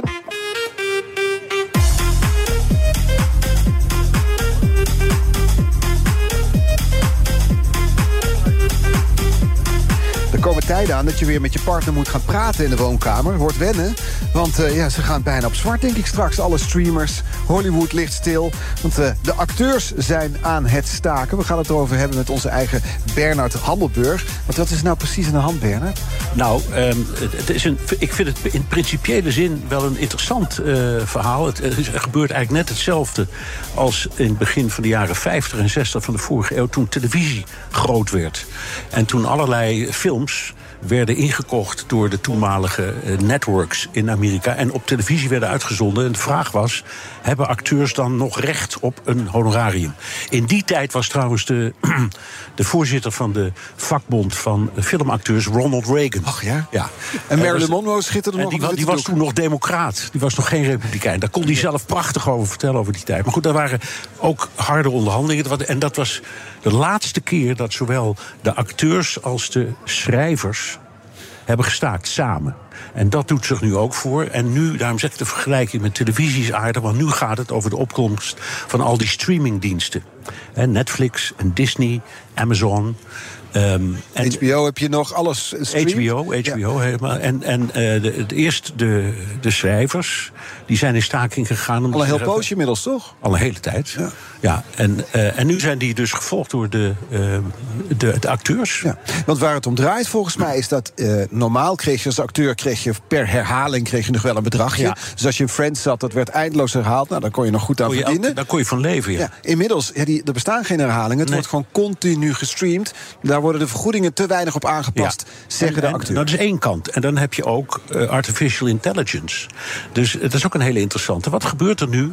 Wij zitten nu hier met z'n drieën eh, eh, te praten. Eh, je zou, als je die artificial intelligence heel goed toepast... dan kan je best van Bernard Hammelburg, buitenlandcommentator... Een, een, een artificial intelligence persoon neerzetten. En als we het goed begrijpen... Als ik het allemaal goed lees, dan verschilt wat die zegt niet zo verschrikkelijk veel van het echte. Eh, hè, dus dat, dat, dat is een, ze gaan een soort grens over. Ja, ik ze geloof niet dat Bernard Hammelburg vervangbaar is. Nou, nou ja, jawel. Ja, natuurlijk, natuurlijk, iedereen is vervangbaar. Maar, eh, het- Maar niet door artificial nou, dat intelligence. weet ik, dat is dus het punt. Het is in geval een van de redenen waarom ze eh, praten met de bazen.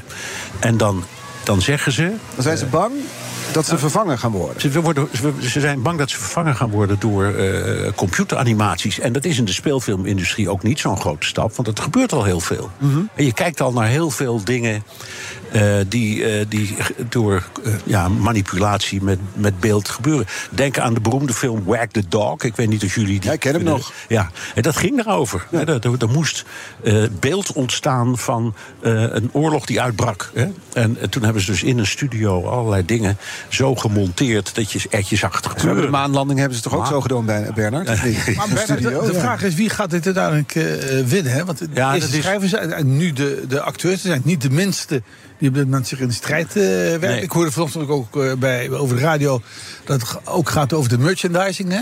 Zeker. Als je gezicht wordt gebruikt, op, op, ook daar worden geen rechten voor betaald. Hoe gaat het aflopen? Ja, ik kan het, ik kan het niet voorspellen. Nou, al, al die dingen komen altijd tot een akkoord. Kijk, de, de, de, de, de, de, de industrie heeft wel een aanbod gedaan. Het is een soort CAO-onderhandeling, zo moet je het een beetje zien. En ze hebben wel een aanbod gedaan. Ehm, maar dan zeggen de, eh, de, de acteurs... ja, dat is, dat is misschien interessant voor de, de top... Dat, zijn er, dat is een groepje, hele beroemde filmsterren. Die hebben ook niet zo heel veel last hiervan. Die zijn doorgaans behoorlijk eh, eh, welvarend. En dat geldt ook voor de beste schrijvers. Maar de gewone mensen die in die industrie werken... dat zijn gewone mensen met gewone salarissen. gewoon bijbaantjes, die werken ook nog ergens als ober, Ja, toch? werken ook- werken maar ook. actor slash wader. Ja, ja, ja, ja, ja actor Dat is- slash ja, dat- Misschien is het wel leuk om even te En- en- luisteren, want de, de nieuwe voorzitter van die ja, ja, dat is Fran Dessler, die we nog kennen van de nanny. Precies, ja, die is de, nanny. voorzitter van de bond. Ja, en ze heeft toch gepeperde woorden had ze over die studiobaas, hè? I am shocked by the way the people that we have been in business with are treating us. I cannot believe it, quite frankly. How far apart we are on so many things. How they plead poverty. That they're losing money left and right when giving hundreds of millions of dollars to their CEOs. It is disgusting. Shame on them. Shame on them. Ken je de stem nog? Ja, natuurlijk, de Ja, nanny. die stem, ja. Wie, wie vergeet ooit de nanny? En ik heb net, voordat we gingen zitten, nog heel even gegoogeld... wat nou de basis van ehm, eh, Netflix en eh, Disney en Amazon zo vindt. Dat zit allemaal gemiddeld rond de 4, 35 miljoen per jaar. Als inkomen? Als inkomen, ja. Dus Fran heeft wel een punt. Ja, hè. Die zegt ze klagen dat hun verdienmodel niet meer goed werkt. Dat klopt. Als je Netflix volgt, die zitten een beetje in de problemen. Het lijken de directeuren van Van. Daar we het straks over hebben. Ed Ja, ja, ik die verdienden ook buitengewoon natuurlijk, goed. de vraag is natuurlijk, Bernard, eh, kan dit fenomeen, deze discussie die nu in Amerika plaatsvindt, ook in Europa, in, in Nederland, gaat die daar ook plaatsvinden? Het zou dezelfde type discussie. Het, het zou kunnen, maar wij hebben nog niet zo. Ja, we zeggen RTL heeft er een, maar wij hebben nog zelf nog niet zo van, van die streamingdiensten. Eh, omdat we gebruik maken van de bestaande in, in, in de Verenigde Staten. Nou, we hebben Videoland in Nederland. Videoland Meer dan een miljoen eh, Ja, abonnees. dat, dat is dus eh, dat is van RTL. Hè? Ehm, alleen, daar worden speciale producties voor gemaakt. Dus net als Netflix Mhm. dat doet. Dan krijgen die acteurs gewoon betaald. Maar het gaat om derivaten. Dus dingen die al gemaakt zijn. En dan bijvoorbeeld bij Videoland terecht zouden komen. Ehm, en dan, dan, dan heb je inderdaad de vraag. Ehm, ja, wie is nu de, de, de, wie, is, wie heeft het recht Ehm, dat er is in, in het algemene recht is daar wordt daar wel wat over Ja. gezegd. Dus, eh, je hebt, en het hangt een beetje van het land af. Je hebt, je hebt in, in Frankrijk bijvoorbeeld een heel sterk beschermd portretrecht. Mhm. Veel meer dan bij ons. Dus daar kun je op beroepen. En dat heeft juridisch ook zin. Wij hebben dat niet. Dus als wij hier buiten, we zijn nu buiten, denk ik. Als wij een foto van elkaar maken, dan zit daar geen recht op. Dus, ehm, eh, Vertel mij wat, Bernard. Wat, wat ik nou interessant vond, is dat eh, dit niet alleen effect heeft op die acteurs en op, op, eh, op series. Hè, want er wordt dan gezegd, nou, bekende series zoals The White Lotus of eh, eh, wat is het, Stranger Things, die, die lopen nu vertraging op. Ja, ja, maar ook al die late night Nou, talkshows. dat, dat is altijd een verhaal. Hè. Ik heb Jimmy Kimmel, eh, ehm, Stephen Colbert, Jimmy Fallon en natuurlijk Bill Maher. Ik weet niet of je daar ooit wel eens kijkt naar op, op HBO. Die vind ik veruit de beste. Die Bill Maher. Bill Maher, M-A-H-E-R. Die man is echt grandioos. Al die programma's, die liggen stil. En wat heeft dat met acteurs te maken? Niks, maar wel met schrijvers. Omdat ehm, de, de, de presentatoren, dat zijn ze, dat, zoals jij dat hier nu ook bent, die krijgen al hun teksten aangeleverd. Maar het aparte van eh, die Amerikaanse talkshows is dat de gasten ook teksten aangeleverd krijgen. Dus het is een beetje een. een, een het is toneelstukje zit er. Toneelstukje. Ja, dus je ziet daar zo'n zo'n hele vlotte eh, eh, late-night talkshow host vreselijke lol hebben met een gast. En, en dat staat bijna altijd allemaal op een prompter. Wacht even, wacht even. wacht even. Lees het Jimmy, Jimmy Fallon en dan komt dan Johnny Depp komt daar die, die komt bijvoorbeeld. daar binnen en die hebben dan een tekst die geschreven is. Allebei. En, nou, en, en dan komt het interessante punt. Hè, want kijk, je kunt zeggen, jij hebt nu een draaiboek. Dat heeft Mireille samengesteld. Ja, dus die is jouw schrijver. Ja, precies. Dus, eh, maar wat zou er gebeuren als Mireille meedoet aan de staat? Stort dit programma in? Dan stort het programma in. Absoluut. Of, of zou jij zeggen, nou, ik red me waarschijnlijk wel... als ik een beetje weet wie Zonder de gasten Mireille zijn. redt niemand zich dit maar dat- nee, Wij dat- stemmen allemaal voor Mireille. maar nou moet je je voorstellen dat, dat de teksten van Ed en mij ook eh, zijn voorbereid. Door iemand, door Mireille of iemand Dat zou me anders. niet eens verbazen in het geval Nee, van nee, Mireille, nee, hoor. nee, nee, nee, nee, nee, nee, nee, nee. In mijn geval zegt ze ook altijd: je moet straks dat en dat gaan zeggen. ja. Maar, maar, maar eh, precies, als dat gebeurt. Wat een wonderlijk fenomeen. Dat zelfs de gasten dus die, bij die, En die liggen dus nu al, al weken stil. Die, die allemaal We weten nu wel wat de oplossing zou zijn voor op één. Ja. Dat dat tergend saai is. Wat dat teksten, op. ja, alleen dan krijgen toch die 18 eindredacteuren nog steeds ruzie over hoe die teksten nou precies moeten luiden. Ja, maar er zijn een heleboel Amerikaanse schrijvers die niks te doen Die hebben. niks te doen hebben, dat is waar. Ja, die kun je, die kun je inhuren. Maar het is inderdaad het is een krankzinnig fenomeen. En het is ook wel ernstig. En ik vind het ook ik zeg, in principiële zin interessant. Want, want ehm, dit gaat eigenlijk, zoals je ook vaak copyright eh, eh, gevechten hebt... eh, in, in de loop van de geschiedenis ook vaak gehad... eh, is dit eigenlijk een, een, een, een- iets wat er heel dicht aan, aan de rand zit. Ehm, eh, en, Maar, maar we hebben in Nederland ook heel lang een discussie gehad over de naburige rechten. Dat rechten, jij zingt het liedje. Mhm. De, degene die de tekst schrijft, die krijgt geld. Degene die muziek componeert, krijgt geld. Degene die het vertolkt, heeft jarenlang in ons land geen geld gekregen. Dat zijn de SENA-rechten geworden. Ja. Daar gaat ook zo'n 100 miljoen in om. Maar daar, dat is een heel politiek gevecht geweest om te zorgen dat de uitvoerende artiest, wiens liedje eh, werd gedraaid op feesten, op partijen, op de radio, ook daarvoor geld kreeg. Dus dat, gevecht over rechten is hier, heb je in het verleden ook gezien op, dit, eh, op, op dit soort Ja, punten. dat Buma Stemra, hè, dat heet nu anders. Maar die heeft in, de- de- in die tijd dat gevecht in Nederland helemaal uitgevochten. Hoe gaat dit aflopen, Bernard? Nou, Aan het had- Hollywood? al- zoals met alle conflicten komt dit ook wel weer goed. Eh, alleen ik denk inderdaad dat de, de producenten door de knieën moeten. Ik weet niet voor hoeveel, maar ik denk dat ze principiële afspraken moeten maken over hervertoning of co-productie met, met eh, streamingdiensten zoals Netflix. Dus mijn Netflix-abonnementje wordt duurder. Ja, Netflix-abonnementje wordt duurder. En je weet, ze zijn, Netflix zit inderdaad in de moeilijkheden. En is nu al bezig met een model waar jij kunt kiezen tussen een betaalde of een onbetaalde vorm. En als het onbetaald is, dan komt er misschien eh, reclame in. Dus dat is nou precies wat je wilde vermijden Ja, toen je dat van bent. Nou, wat, wat, wat ik trouwens eh, het meest interessante vind, wat jij net ook zei, dat eh, artificial intelligence, dat het ook een rol gaat spelen. Als je dat fenomeen ziet, hè, en je- twee jaar geleden hadden we er niet van gehoord. Als je nu ziet hoe dat de wereld al, al beheerst. Ja, is dat toch op zijn minst eh, zorgelijk als je even maar- het voorbeeld van die filmindustrie aanhaalt. Ja, maar ik zie nog niet zo snel zo'n AI een hele film schrijven of zo'n gesprek. Nee, nee, nee, nee, maar denk, denk nou aan hele grote scènes in oorlogsgebieden en weet ik wat allemaal. Dat wordt tegenwoordig allemaal in animatiestudio's gemaakt al een hele tijd.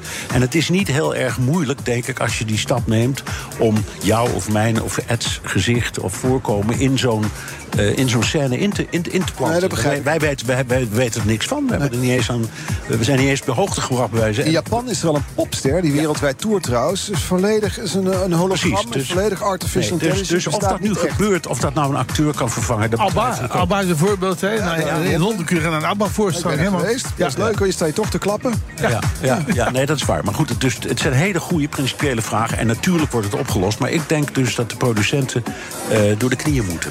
En, en nogmaals, niet voor de toppers. Want die toppers die zijn allemaal schathemelrijk. Die hebben het niet nodig. Nee, maar voor die wel voor de doodgewone mensen. eh, die screenwriters in Hollywood. Dat is allemaal gevecht. En het zijn vaak mensen die het helemaal niet breed hebben. Die hebben die hulp wel degelijk nodig. Dank Bernard, fijn dat je er weer was. Fijn om er te zijn. Bernard Hamburg.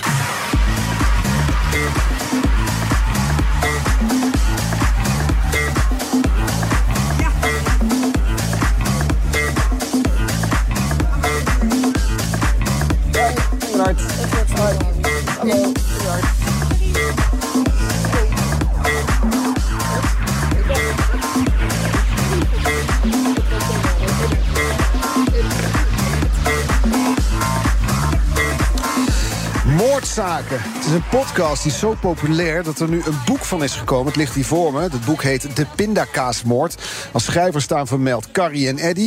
Het gaat dus over allerlei moorden. Totaal 14 spraakmakende Nederlandse moordzaken. Die worden ontrafeld door de makers van Moordzaken, de podcast. En daar heet ze gewoon Karien Voshaar en Edward van der Marel. Sinds 2020 maken jullie die podcast al, hè? Klopt. Coronatijd. Ja. Begonnen. Had niks te doen. Toen dacht ik, Zeker. laten we de podcast beginnen. Nou, je, je raadt het helemaal goed. Ja, andere mensen gingen iets anders doen. Jullie podcast. Inmiddels 150.000 luisteraars een beetje per aflevering. Nou, daar zit je toch eh, ja, per aflevering. Per aflevering Ja, ja, zit je wel goed, denk ik. Ja? In totaal zijn het meer dan 12 miljoen Ga je nou downloads. meteen zitten opscheppen hier? Ja, meteen. We hebben nu de kans. Die grijpt met beide handen aan. Wat jullie zijn, dan gaan we meteen ook maar verder ook. Boek is uitgekomen, meteen in de bestseller top 60. Hè? Plek 7 binnengekomen. Ja, mooi getal, toch? Gefeliciteerd. Ja, Allemaal dankzij de dood van een paar andere mensen. Nou, het zijn De een dood is een ander zijn brood. Ik zal vertellen, ik, ik ben, mijn, mijn vrouw is razend jaloers. Die is nu op vakantie in Italië. Als ik s'avonds thuis kom... en ik kom vrij laat thuis... dan ligt mijn vrouw in bed. En die heeft haar koptelefoon op.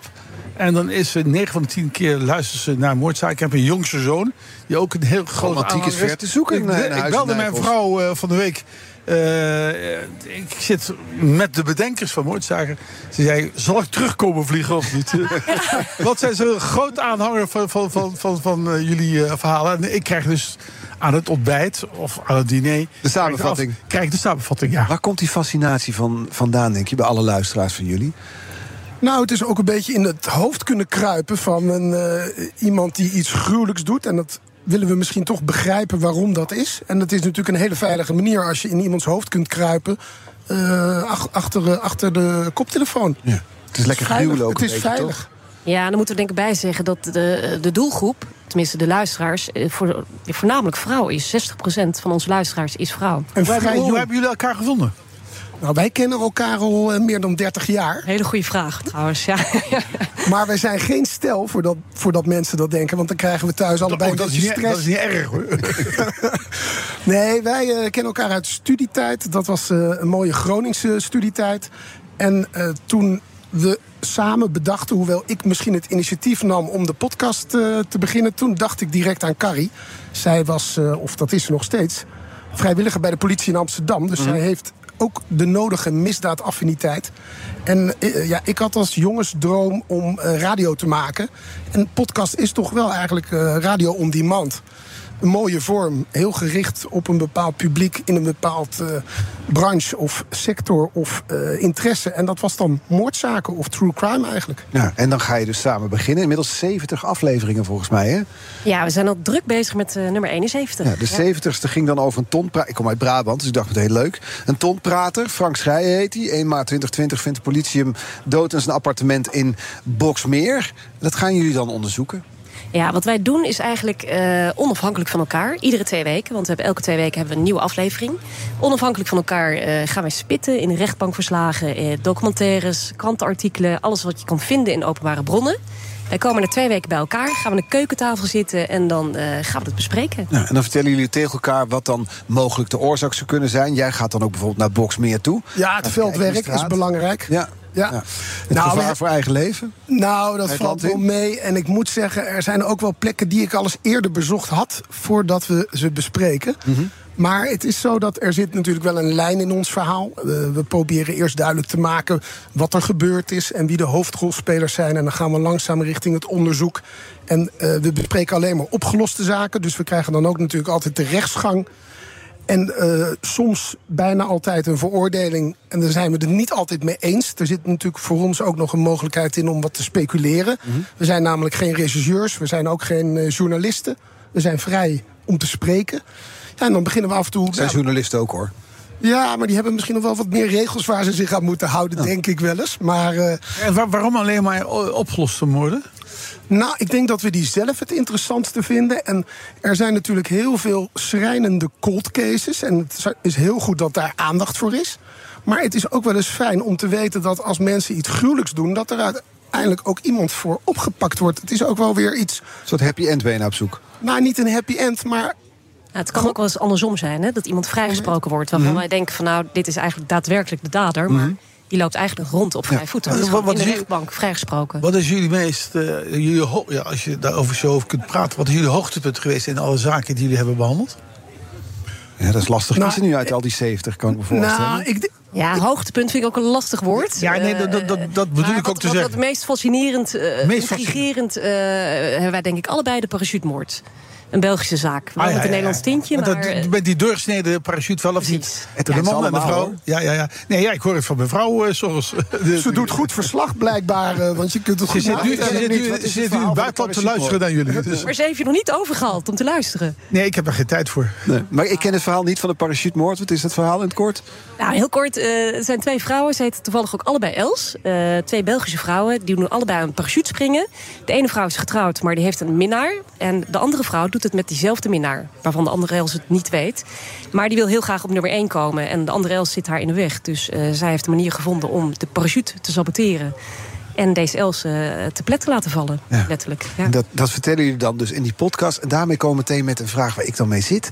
Namelijk, waar is, komt onze fascinatie toch vandaan voor die true crime? Want het uitzicht bij jullie, maar ook in series op streamers. Hè? Ja, we zitten daarvan te smullen met z'n allen. Maar dan van echte moorden, van echte crime. En dat vinden wij fantastisch om maar aan mee te leven. Ja, er zijn heel psychologen, Ja, er zijn psychologen die daar eh, echt onderzoek naar gedaan hebben. En dat kan Eddie eh, goed vertellen. Nou ja, er zijn dus inderdaad veel vrouwelijke luisteraars. En het kan natuurlijk zo zijn, als vrouw voel je jezelf kwetsbaar. Je bent toch misschien in bepaalde situaties de minst sterke.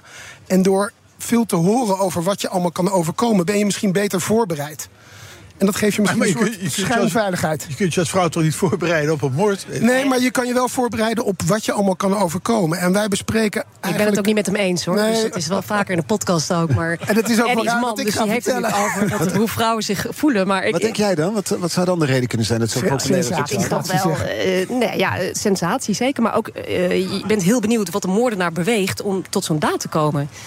En eh, dat is toch wel eh, deels sensatie, maar ook ja, de psyche van de mens. Van hoe, hoe gebeurt dit? Waarom doet iemand dit? Voelt het voor jullie dan wel eens dubbel? Want aan de ene kant, en terecht, via de successen... Hè, je, je wordt genomineerd voor, voor de Dutch Podcast Awards. Je staat nu op plek 7 in de bestseller top 60. Je hebt een super succesvolle podcast. Maar het is, ja, het is wel een podcast over hele tragische zaken. Het zijn allemaal gruwelijke zaken, maar ik denk dat het ook goed is dat we nog ook aan de mensen, de nabestaanden en de slachtoffers blijven denken. En dan zou je zeggen, ja, maar het zijn opgeloste moordzaken, maar die worden best wel snel vergeten. Want ja, er zit iemand in de cel en die komt misschien na 15 of 20 jaar vrij. Maar voor die nabestaanden houdt het natuurlijk nooit op. En, Krijgen jullie dat soort berichten ook van nabestaanden ja, die zich we melden? krijgen, we krijgen veel meer positieve reacties van nabestaanden dan negatieve. Ik zal niet zeggen dat er nooit iemand zegt... ja, maar je hebt iets opgerakeld en daar zaten we helemaal niet op te wachten. Dat gebeurt. Maar vaak zeggen ze ook, het is fijn, het is goed. En ja, als, zolang wij het maar eh, respectvol weten te vertellen... en daar, ja, dat proberen we. Ik zal niet zeggen dat we daar alle keren in slagen... maar ik denk goed genoeg. Ja, dan doen we toch iets goeds. Krijgen jullie heel veel eh, hulp ook van het Openbaar Ministerie of van de politie bij, bij jullie research? Geen enkele eh, hulp eigenlijk. We, we, we speuren alles zelf, gewoon online. En natuurlijk eh, zijn wij hele goede speurders. Dus wij lezen de rechtbankverslagen, dat traceren we. En ja, af en toe is er wel eens iemand die ons iets toestuurt... maar dat is eigenlijk niet de basis van onze podcast. Eigenlijk is de basis dat wat wij doen, iedereen kan doen. Het is openbare bronnen, echt. Ja. Ik hoorde jullie deze week nog getipt worden, een andere podcast. Hebben jullie dat zelf al meegekregen Ja, of niet? de shitshow. Ja, daar werd, jullie terug dan weer genoemd. bij deze. Ja, ja, jullie weer genoemd. Ja, dus er werd dan ook gezegd over... want jullie draaien ook weer muziek uit de tijd van de moord, inderdaad. Waarom heet het boek De Pindakaasmoord? Vroeg Ja, het is een goede Nederlandse titel. Het is heel Hollands, hè? Ja, Ja, doen natuurlijk de Nederlandse moordzaken. En dan de, de, de pindakaasmoord. Ja, de pindakaas, potje pindakaas, dat, eh, dat beklijft. En Want wat was de Pindakaasmoord? Nou, het is een zit dus gifmoord. Gif. Ja, gif is denk ik toch wel de moord die het meest. eh, of het, het moordwapen wat het meest ondergewaardeerd wordt. Ja, dat klinkt raar. Maar efficiënt, efficiënt moordwapen. Nou, ik denk dat er veel meer mensen vermoord worden met gif dan wij weten. En eh, als we het dan toch hebben over de perfecte moord, dan zou ik Ik zelf wilde het toch, net vragen. eh, Stel je wil Ed omleggen, hoe zou je het doen? Nou, ik zal eens toch eens even kijken in wat voor gifmengseltje ik kan duiken. En ik denk via zijn vrouw en dan... eh, wij willen het helemaal niet omleggen. Oh, nee, hij is de grote fan. Hij zat net wel echt te graaien naar die bitterballen. Die zou je zo kunnen vergiftigen. Ja, maar zo makkelijk is het gelukkig allemaal niet. Maar eh, beter om je gewoon netjes te gedragen. Bestaat er zoiets als de perfecte moord? Ja, dat is een grappige vraag. Nee, eh, die bestaat niet. Want als de perfecte moord is, dan, eh, Dat zouden we niet dan weten. weten we het niet. Maar Nee, ja, voor jullie podcast niet, maar Ons misschien niet. Voor, de, voor de dader wel. ja, Ja. Denk aan een ijspegel die smelt. ja. Leg eens van. Lise Spit. Nou, we hebben de balpenmoord besproken. Dat is een pen die in het hoofd verwijt en naar de hersens gaat. Maar als dat nou een ijspegel was geweest... dan had je achteraf überhaupt niets meer kunnen traceren. En dan had het geleken alsof het waarschijnlijk een herseninfarct moet, je was. moet het eigenlijk even uitleggen. Wat een schitterend verhaal is dat ook. Ja, de Leidse balpenmoord die fascineert mij, eh, want daar kom ik vandaan. Ja, dat is nog steeds de vraag, althans voor mij persoonlijk. Eh, is het een ongelukkig geval geweest? Of is het eh, toch de perfecte... of ja, met een kruisboog. Maar ja, Zijn we het ook niet over eens? zijn we het nooit over eens geworden. En- en- de Deventer moordzaak? Ja, die staat hoog op ons verlanglijstje. Maar is natuurlijk wel zo'n omvangrijke zaak. En daar is al heel veel over gemaakt. Maar de luisteraars willen toch ook nog een keer onze visie erop horen. En het op onze manier. Ik denk dat we hem nog wel gaan doen, toch? Is hij terecht veroordeeld? Je hebt er wel over nagedacht. Nou, Aflevering 100. Ik, Ah, kijk, je ik- kijkt ik ver vooruit. Er zijn er nog 30 te gaan. Ja, maar antwoord op jouw vraag, Ed. Ik zou mijn hand er niet voor in het vuur steken dat daar sprake is van een terechte veroordeling. Maar we moeten hem nog eens even goed eh, onder de loep nemen. Oké, Dank voor jullie komst. Succes met die podcast en het boekje. Het blijft één grote hitparade voor jullie ongetwijfeld. Dus ik wens jullie veel succes mee. Dankjewel. Carrie en Eddie, zoals jullie op het boek staan. En het boek heet dus De Pindakaasmoord. Nu al een bestseller. Ook Harm Edens vind je in de BNR-app. Je kunt BNR Duurzaam niet alleen live luisteren in de app, maar ook terugluisteren als podcast, zoals al onze podcasts. En naast dat de BNR-app Breaking News meldt, houden we je ook op de hoogte van het laatste zakelijke nieuws. Download nu de gratis BNR-app en blijf scherp. De Friday Move wordt mede mogelijk gemaakt door Otto Workforce en TUI. Live happy. BNR Nieuwsradio. Heb gezegd dat ik niet nog een keer lijsttrekker zal worden. Ik heb dit besluit genomen en eh, ik heb er vrede mee. Het is meer een soort partijpolitieke kwestie geworden van links tegen rechts. Ik denk dat veel mensen wel hun geld hadden ingezet op, eh, op Dylan Jesselgus. Art Rooijakkers. Wat een applaus hier in de tuin van het Okura Hotel. Zo spontaan ook allemaal hartstikke mooi. We gaan het hebben over het faillissement van een fietsenfabriek. Hier in Amsterdam. Het schudt op de grondvesten. Nu van Moof op het randje van een faillissement balanceert. Klanten zijn woedend. Valt het bedrijf nog te redden? Gaan we het over hebben in de Friday Move. Vrijdag 14 juli is het. En we hebben de beats van DJ Thomas Robson.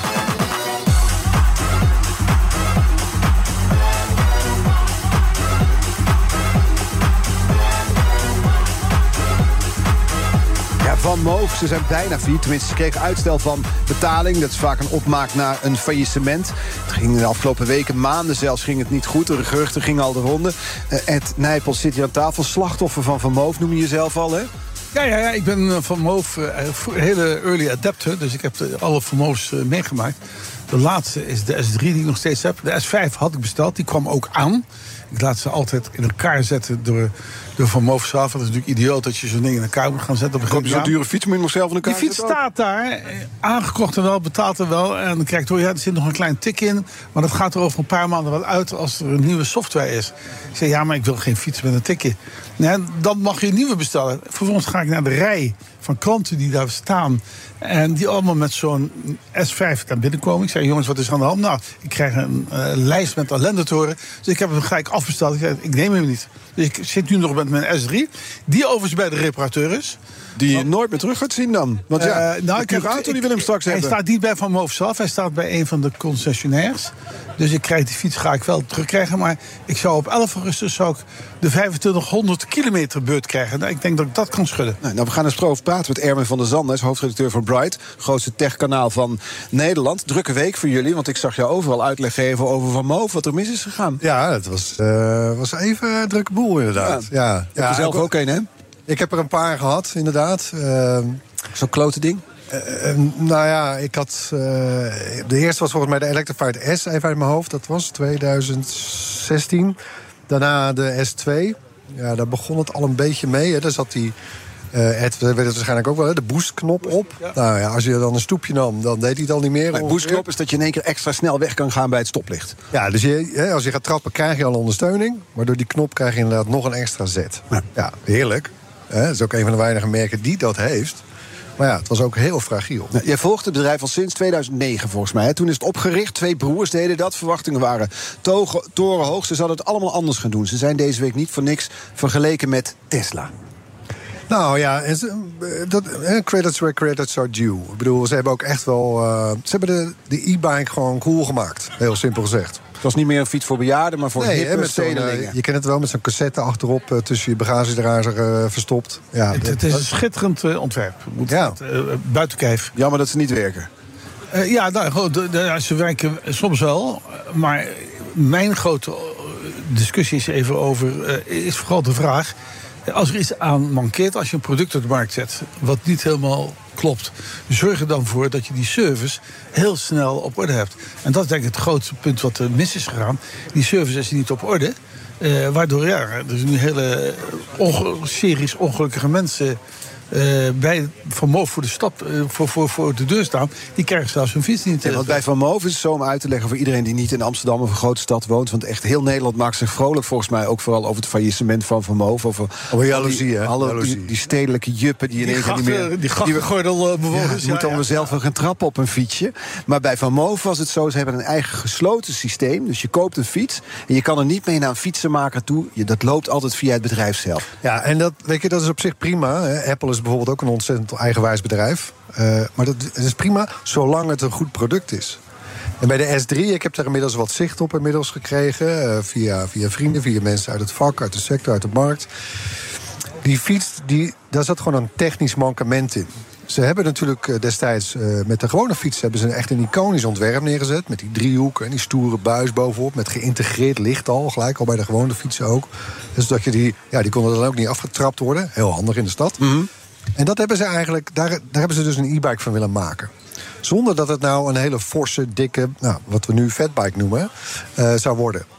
En daar hebben ze toch concessies gedaan die ze de nek uh, heeft gekost. Denk ik, kun je wel zeggen nu. Is dat uit te leggen wat voor concessies waar het op mis is gegaan? Nou ja, dat wordt een beetje een technisch verhaal inderdaad. Maar de, de smart tube, zeg maar het brein van de fiets. Want ja, je hebt het eigenlijk gewoon over rijdende computers. Ja, hè? je hebt een soort stang en daar zit je accu in en daar zit de computer ook in, ja, zou ik maar zeggen. Nou, in de accu zit in de ene stang en, en, en het brein zeg maar in de andere. En uh, ja, Van Moven heeft natuurlijk ook nog allerlei toeters en bellen verzonnen... met het schopslot en, en noem maar op. En al die verbindingen die liepen dan in, het, in de fiets via het ballenhoofd.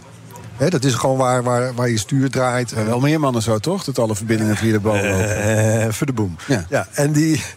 Eh, maar dat is een heel essentieel draaiend onderdeel, kun je je voorstellen. En de draadjes, ik heb een kennis die heeft hem eh, afgelopen week helemaal uit elkaar gehaald. Dus we weten nou eigenlijk haarfijn hoe het zit. Dit is allemaal veel te fragiel gebouwd. Het is allemaal ingefrot bijna. Het is- als je het er eenmaal uit hebt, krijg je het er ook bijna niet meer terug in. Zeg maar even, kun je dan verklaren waarom? Want dat fenomeen, eh, de, de problemen met de S3 waren bekend. En waarom zijn ze dan toch gekomen weer met die S5? En vervolgens daar nu dat tussenmerk, die, die S4. Terwijl de problemen waren toen al bekend.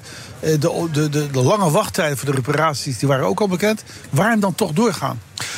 Ja, nou ja, dat, dat zal ook voortgestuurd zijn uit investeerders misschien... en toch in, in, de, in de droom om het toch te gaan halen enzovoort. Ik denk, ja, ondernemers eigen misschien. Maar wat ik wel ook weet, van diezelfde bronnen trouwens... dat die S5, daar waren heel veel van deze problemen... zijn Opgelost. getackeld. Ja.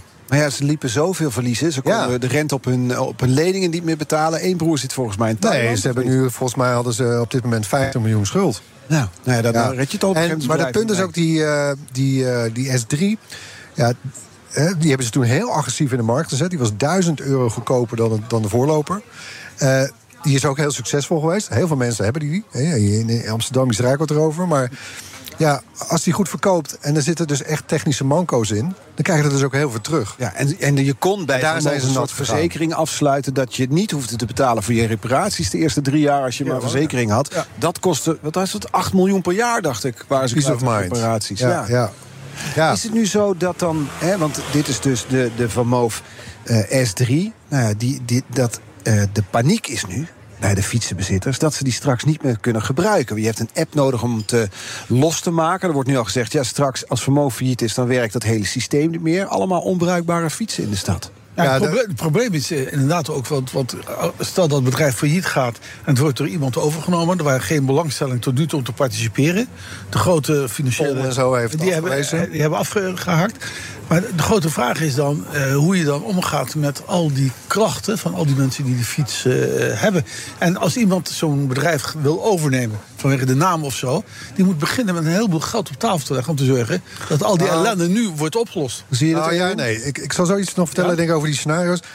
Eerst die vier groepen van, van Vermoof mensen. En de meest curieus, daar beginnen we mee... dat is net als meneer Nijpels... die momenteel een Vermoof bij Vermoof heeft staan.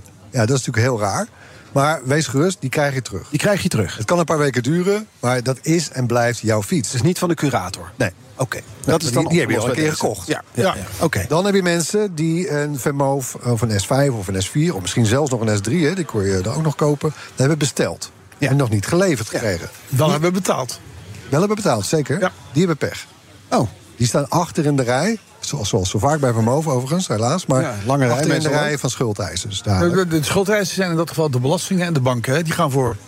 Ja, en toeleveranciers hè, om economische schade te Stel je hebt een nieuwe van minimaliseren. Moof, daar heb je een paar duizend euro voor betaald. Mm, wordt lastig. Die ben je kwijt, die paar duizend euro. Dan zijn er dus nog de mensen die een vermogen hadden besteld... maar hebben annuleerd. En die hun geld nog niet terug hebben. Ook die hebben, vrees ik, pech. Dan valt meneer Nijpels onder, toch? Of niet? Nee, nee, nee. nee. Maar ik heb, nee mijn S5 heb ik eh, teruggegeven. Twee S5'en. En ik heb mijn geld ook keurig teruggekregen. En de laatste categorie? Nou, dat zijn de huidige vermogenbezitters, ja. kun je zeggen. Hè? En daar dreigt natuurlijk een scenario dat... Ja, mocht... oh, vermogen heeft nu twee maanden de tijd. Mochten ze het niet gaan redden, en ik zie het eerlijk gezegd somber in... dan gaan ze fiet. En ja, dan is het up for grabs. In het beste geval is er een partij die alles overneemt... met vol goede moed en doorgaat. Want die S5 die zit best wel goed in elkaar. Dan heb je een, een stapje terug. Is dat hij zegt van, nou weet je wat, geef mij het merk maar... En, en alle patenten en, en dergelijke. En ik gooi alle bagage overboord. En ik neem alleen die S5 mee. Nou, zou ik doen, eerlijk gezegd. Maar, eh, en dan heb je nog het scenario. S3 fiets, die is ook een beetje het haasje. Ja, dat, ja die, nou, dat was je al eigenlijk, hè? dat is een Sorry, was. ja. Ja, ja, ja. Ja, komt het nog nou dat even- Van even Moof nog een zo'n, vraag. eh, Oh, sorry. Ja, ik was benieuwd hoe, hoe het komt dat Van Moof zoveel weerstand en haat ook oproept bij bepaalde groepen. Oh ja, dat kan wel. Een beetje elitair. We zo? wel wezen, het is natuurlijk het is niet voor niks dat het in Amsterdam eh, is hij in. I- Iedereen rijdt dan en, en, en iedereen vindt het ook leuk om op dat ding te En rijden. zodra je buiten de ring van Amsterdam komt, dan... dan... En het, hij is ook mooi. Laten we wel wezen. Bedoel, eh, Wereldwijd wordt hij verkocht. Hij is ook mooi. En duur. Een andere vraag. Dat een fiets. Een andere vraag. Ja, wat zou het nou kosten? Want als je, je kunt een deel met... Als het bedrijf failliet gaat... dan kun je met curator allerlei onderdelen kun je dan eh, kopen. Is die S5 daar zomaar uit te lichten? En wat zou het kosten als een curator zegt... ja, maar je moet dan wel alle problemen met de huidige S3 eh, moet je oplossen. Wat gaat dat kosten om al die fietsen die nu in reparatie staan? Miljoenen. Ja, ik, nou ja, dat, zal, dat is de onderhandeling dan voor de curator. Maar ik zie echt niemand die, die daarop ingaat, hoor. Sorry. Oké, en dan Nee, toch ja, een belangrijke, belangrijke vraag. Hè? Stel nou, Erwin, je was aan het nadenken om een, een elektrische fiets te kopen. Een beetje hippe fiets in de stad, zo lekker elektrisch. Ja, van Moof ga je voorlopig niet kopen. Welke fiets je moet je nu hebben? Want dat, dat doen jullie bij Bright. Jullie kijken dan wat dan de e-bike is. Wat, wat, wat zou jij nu tippen? Nou, toevallig ben ik met een, eh, een soort persoonlijke bike quest bezig. Ik ben zelf ook op zoek naar een. eh, want ik had eh, mijn S5 geannuleerd ook. Slim. Ik, ik vertrouw dat ook niet meer. Geld teruggekregen. Dus. En ik, ja, volgens mij ben ik de laatste Nederlander die zijn geld terug heeft gekregen. Ja, sorry, maar ja. nee. Dankzij, jij hebt ze het laatste setje gegeven, Erwin. Ja, oh sorry, ja, het was mijn schuld. maar de, en ik ben vervolgens, bij- eigenlijk als een particulier in eerste instantie zelfs, bijna een soort undercover, maar bij alle winkels, die zitten gelukkig wel allemaal ook in Amsterdam, eh, van de urban, eh, de hippe merken, eh, ben ik proefritten gaan maken. En? Nou, de uitkomst. eh, nu wordt het spannend, vertel. De uitkomst maak ik eerdaags dus bekend in een video. Die kun je zien op bruid.nl. ik, ik, liep gisteren, ik liep gisteravond uh, gistermiddag in de Velisaan Bolstraat. En daar was die winkel, die uh, cowboy, cowboy, hoe die heet. Ik stapte daar binnen. En die man zei spontaan tegen mij... u bent zeker ook een teleurgestelde van moofrijding. Zei, ziet u dat aan mijn neus?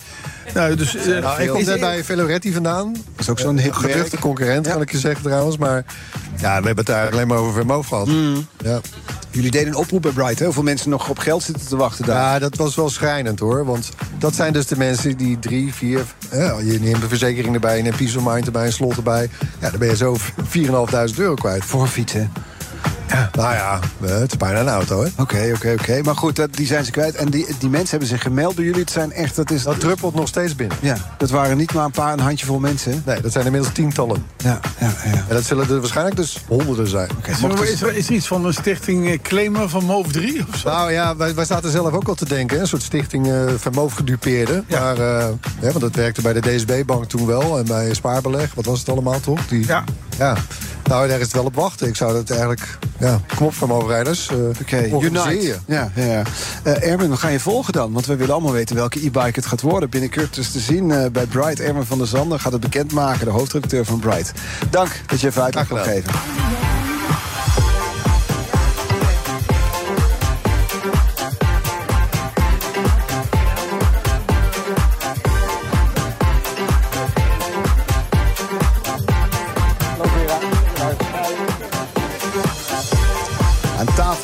Aangeschoven is Vera Verzeil. Ik zeg jouw leeftijd erbij, Vera. Dat is heel raar misschien om dat, dat te doen. Maar bij de andere gasten heb ik het niet gedaan. Maar in jouw geval is het belangrijk. 34 van Pound. 34 jaar jong, ja. ja. En dat zeg ik omdat je een docu-serie daar maakt voor Pound. 30 en nooit meer, puntje, puntje. Het gaat over dertigers die het leven over een andere boeg willen gooien. Zeker, Waarom zeker. doen ze dat? Uh, nou ja, dat is wel eigenlijk. Uh, het hoort ook een beetje bij 30 jaar worden of al zijn. Als je 20 bent, dan ga je toch een beetje nadenken van wat wil ik later. Weet je, als ik 30 ben, moet ik een, uh, een huis en een auto voor de deur en al, al, dat soort dingen. En dan word je 30 en dan ziet het er toch heel erg anders uit. Laat het huis er en die auto, dan denk je, is dit het nou? Ja, dus. we hebben, kenbaar voor jou? Ja, voor mij op zich ook wel. Maar de mensen die ik heb gesproken voor de docu-serie, want we hebben het wel thematisch een beetje gedaan. Want er is nogal, er is nogal wat. Veel beweging in, de, in het leven van de 30-jarigen. Uh, dus we hebben een aflevering over ongelukkig gemaakt, over lelijk, maar ook over bijvoorbeeld bezit. En dan dus 30 nooit meer bezit. En dat zijn dus mensen die het helemaal anders doen, dus geen huis meer kopen. Um, ik kijk u ook even aan, want volgens mij was u voormalig minister Volkshuisvesting. Dat heb ik. Dus, dat heel goed ja, dus, ja. Um, en, en, dus ik heb bijvoorbeeld Simone geïnterviewd. Die heb ik een tijdje gevolgd. En zij woont uh, letterlijk met haar tentje in het bos. Uh, dus geen huis meer voor haar. Dus ook niet de kosten en niet de lasten. En ze leeft gewoon uit haar, ja, uit heb, haar koffer. Ik heb de aflevering zien Nooit meer ongelukkig. Waarbij dan ook uh, iemand die interview in een park... die dan eigenlijk zegt, ja, ik neem nu mijn hele leven al... Ja. probeer ik de fouten recht te zetten... die er in de eerste 18 jaar van mijn leven gemaakt zijn. De gezinssituatie. Ja. Je ziet er allemaal mensen op cursussen gaan... en spiritualiteit het vinden. En ze gaan naar een Rainbow Festival. Zie je mensen daar allemaal tot steun proberen te zijn. Ja, nee, Rainbow Gathering, dat is wel Rainbow iets Gathering. heel speciaals. Want dat zijn eigenlijk mensen die komen gewoon random eigenlijk samen. Dat gaat allemaal mond op mond Ehm, en dat kan overal zijn. Dus op dit moment is er ook ergens een Rainbow Gathering... waar wij niks van af weten. Mhm. En Mara is naar de Rainbow Gathering toegegaan in Wales. Eh, want zij had via via gehoord dat er een Rainbow Gathering was. En dan komen mensen samen.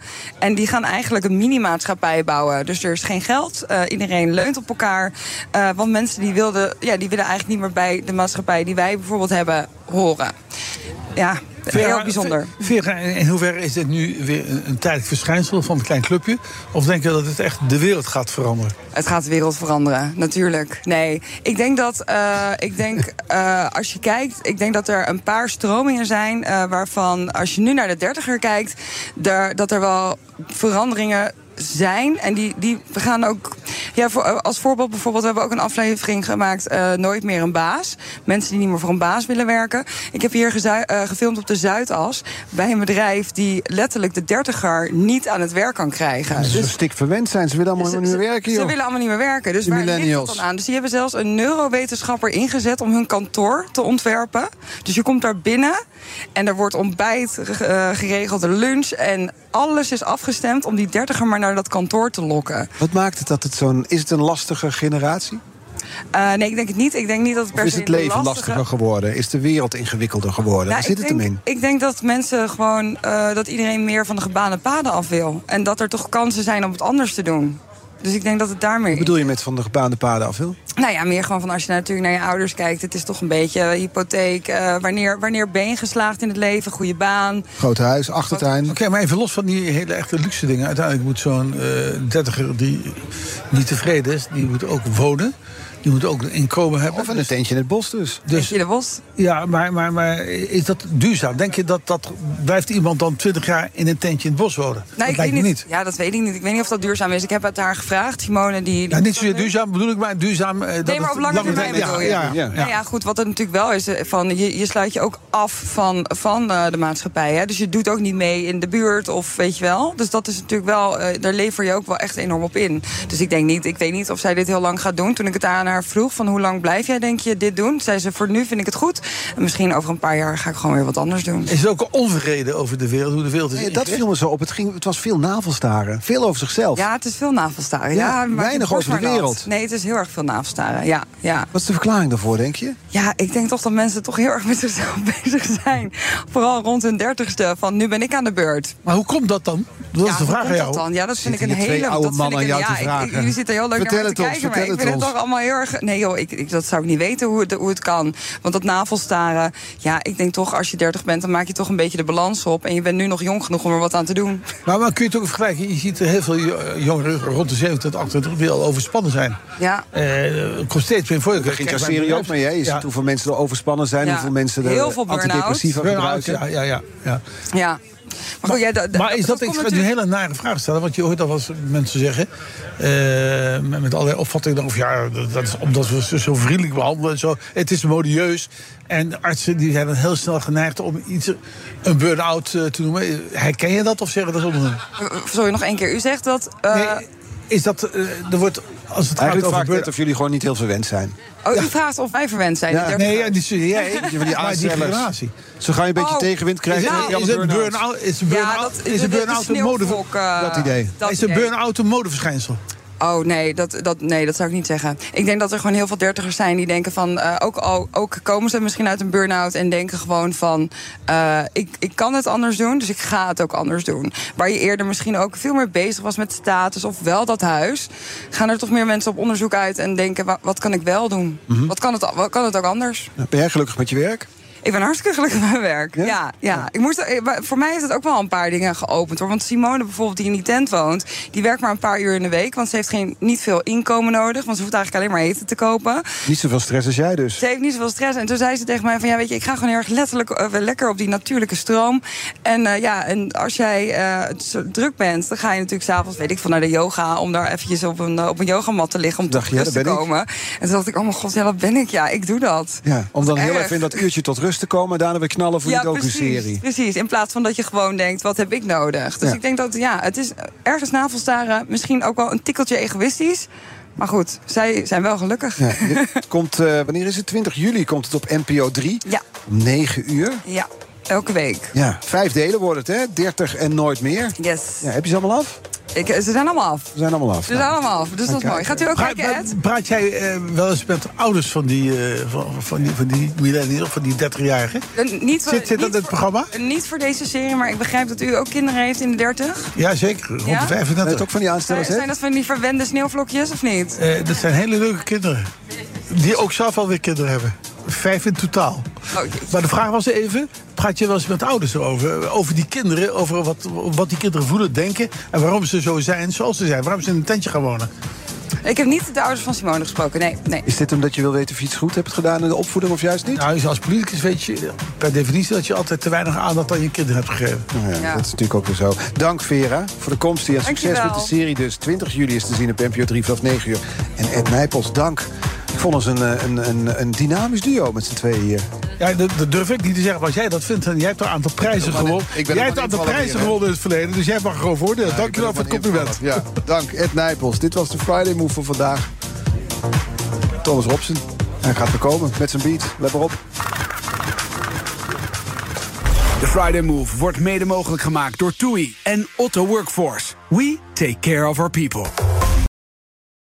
Ook Bas van Werven vind je in de BNR-app. Ja, je kunt live naar mij en Iwan luisteren tijdens de ochtendspits. Je krijgt een melding van Breaking News. En niet alleen onze podcast Ochtendnieuws, maar alle BNR-podcasts vind je in de app. Download nu de gratis BNR-app en blijf scherp.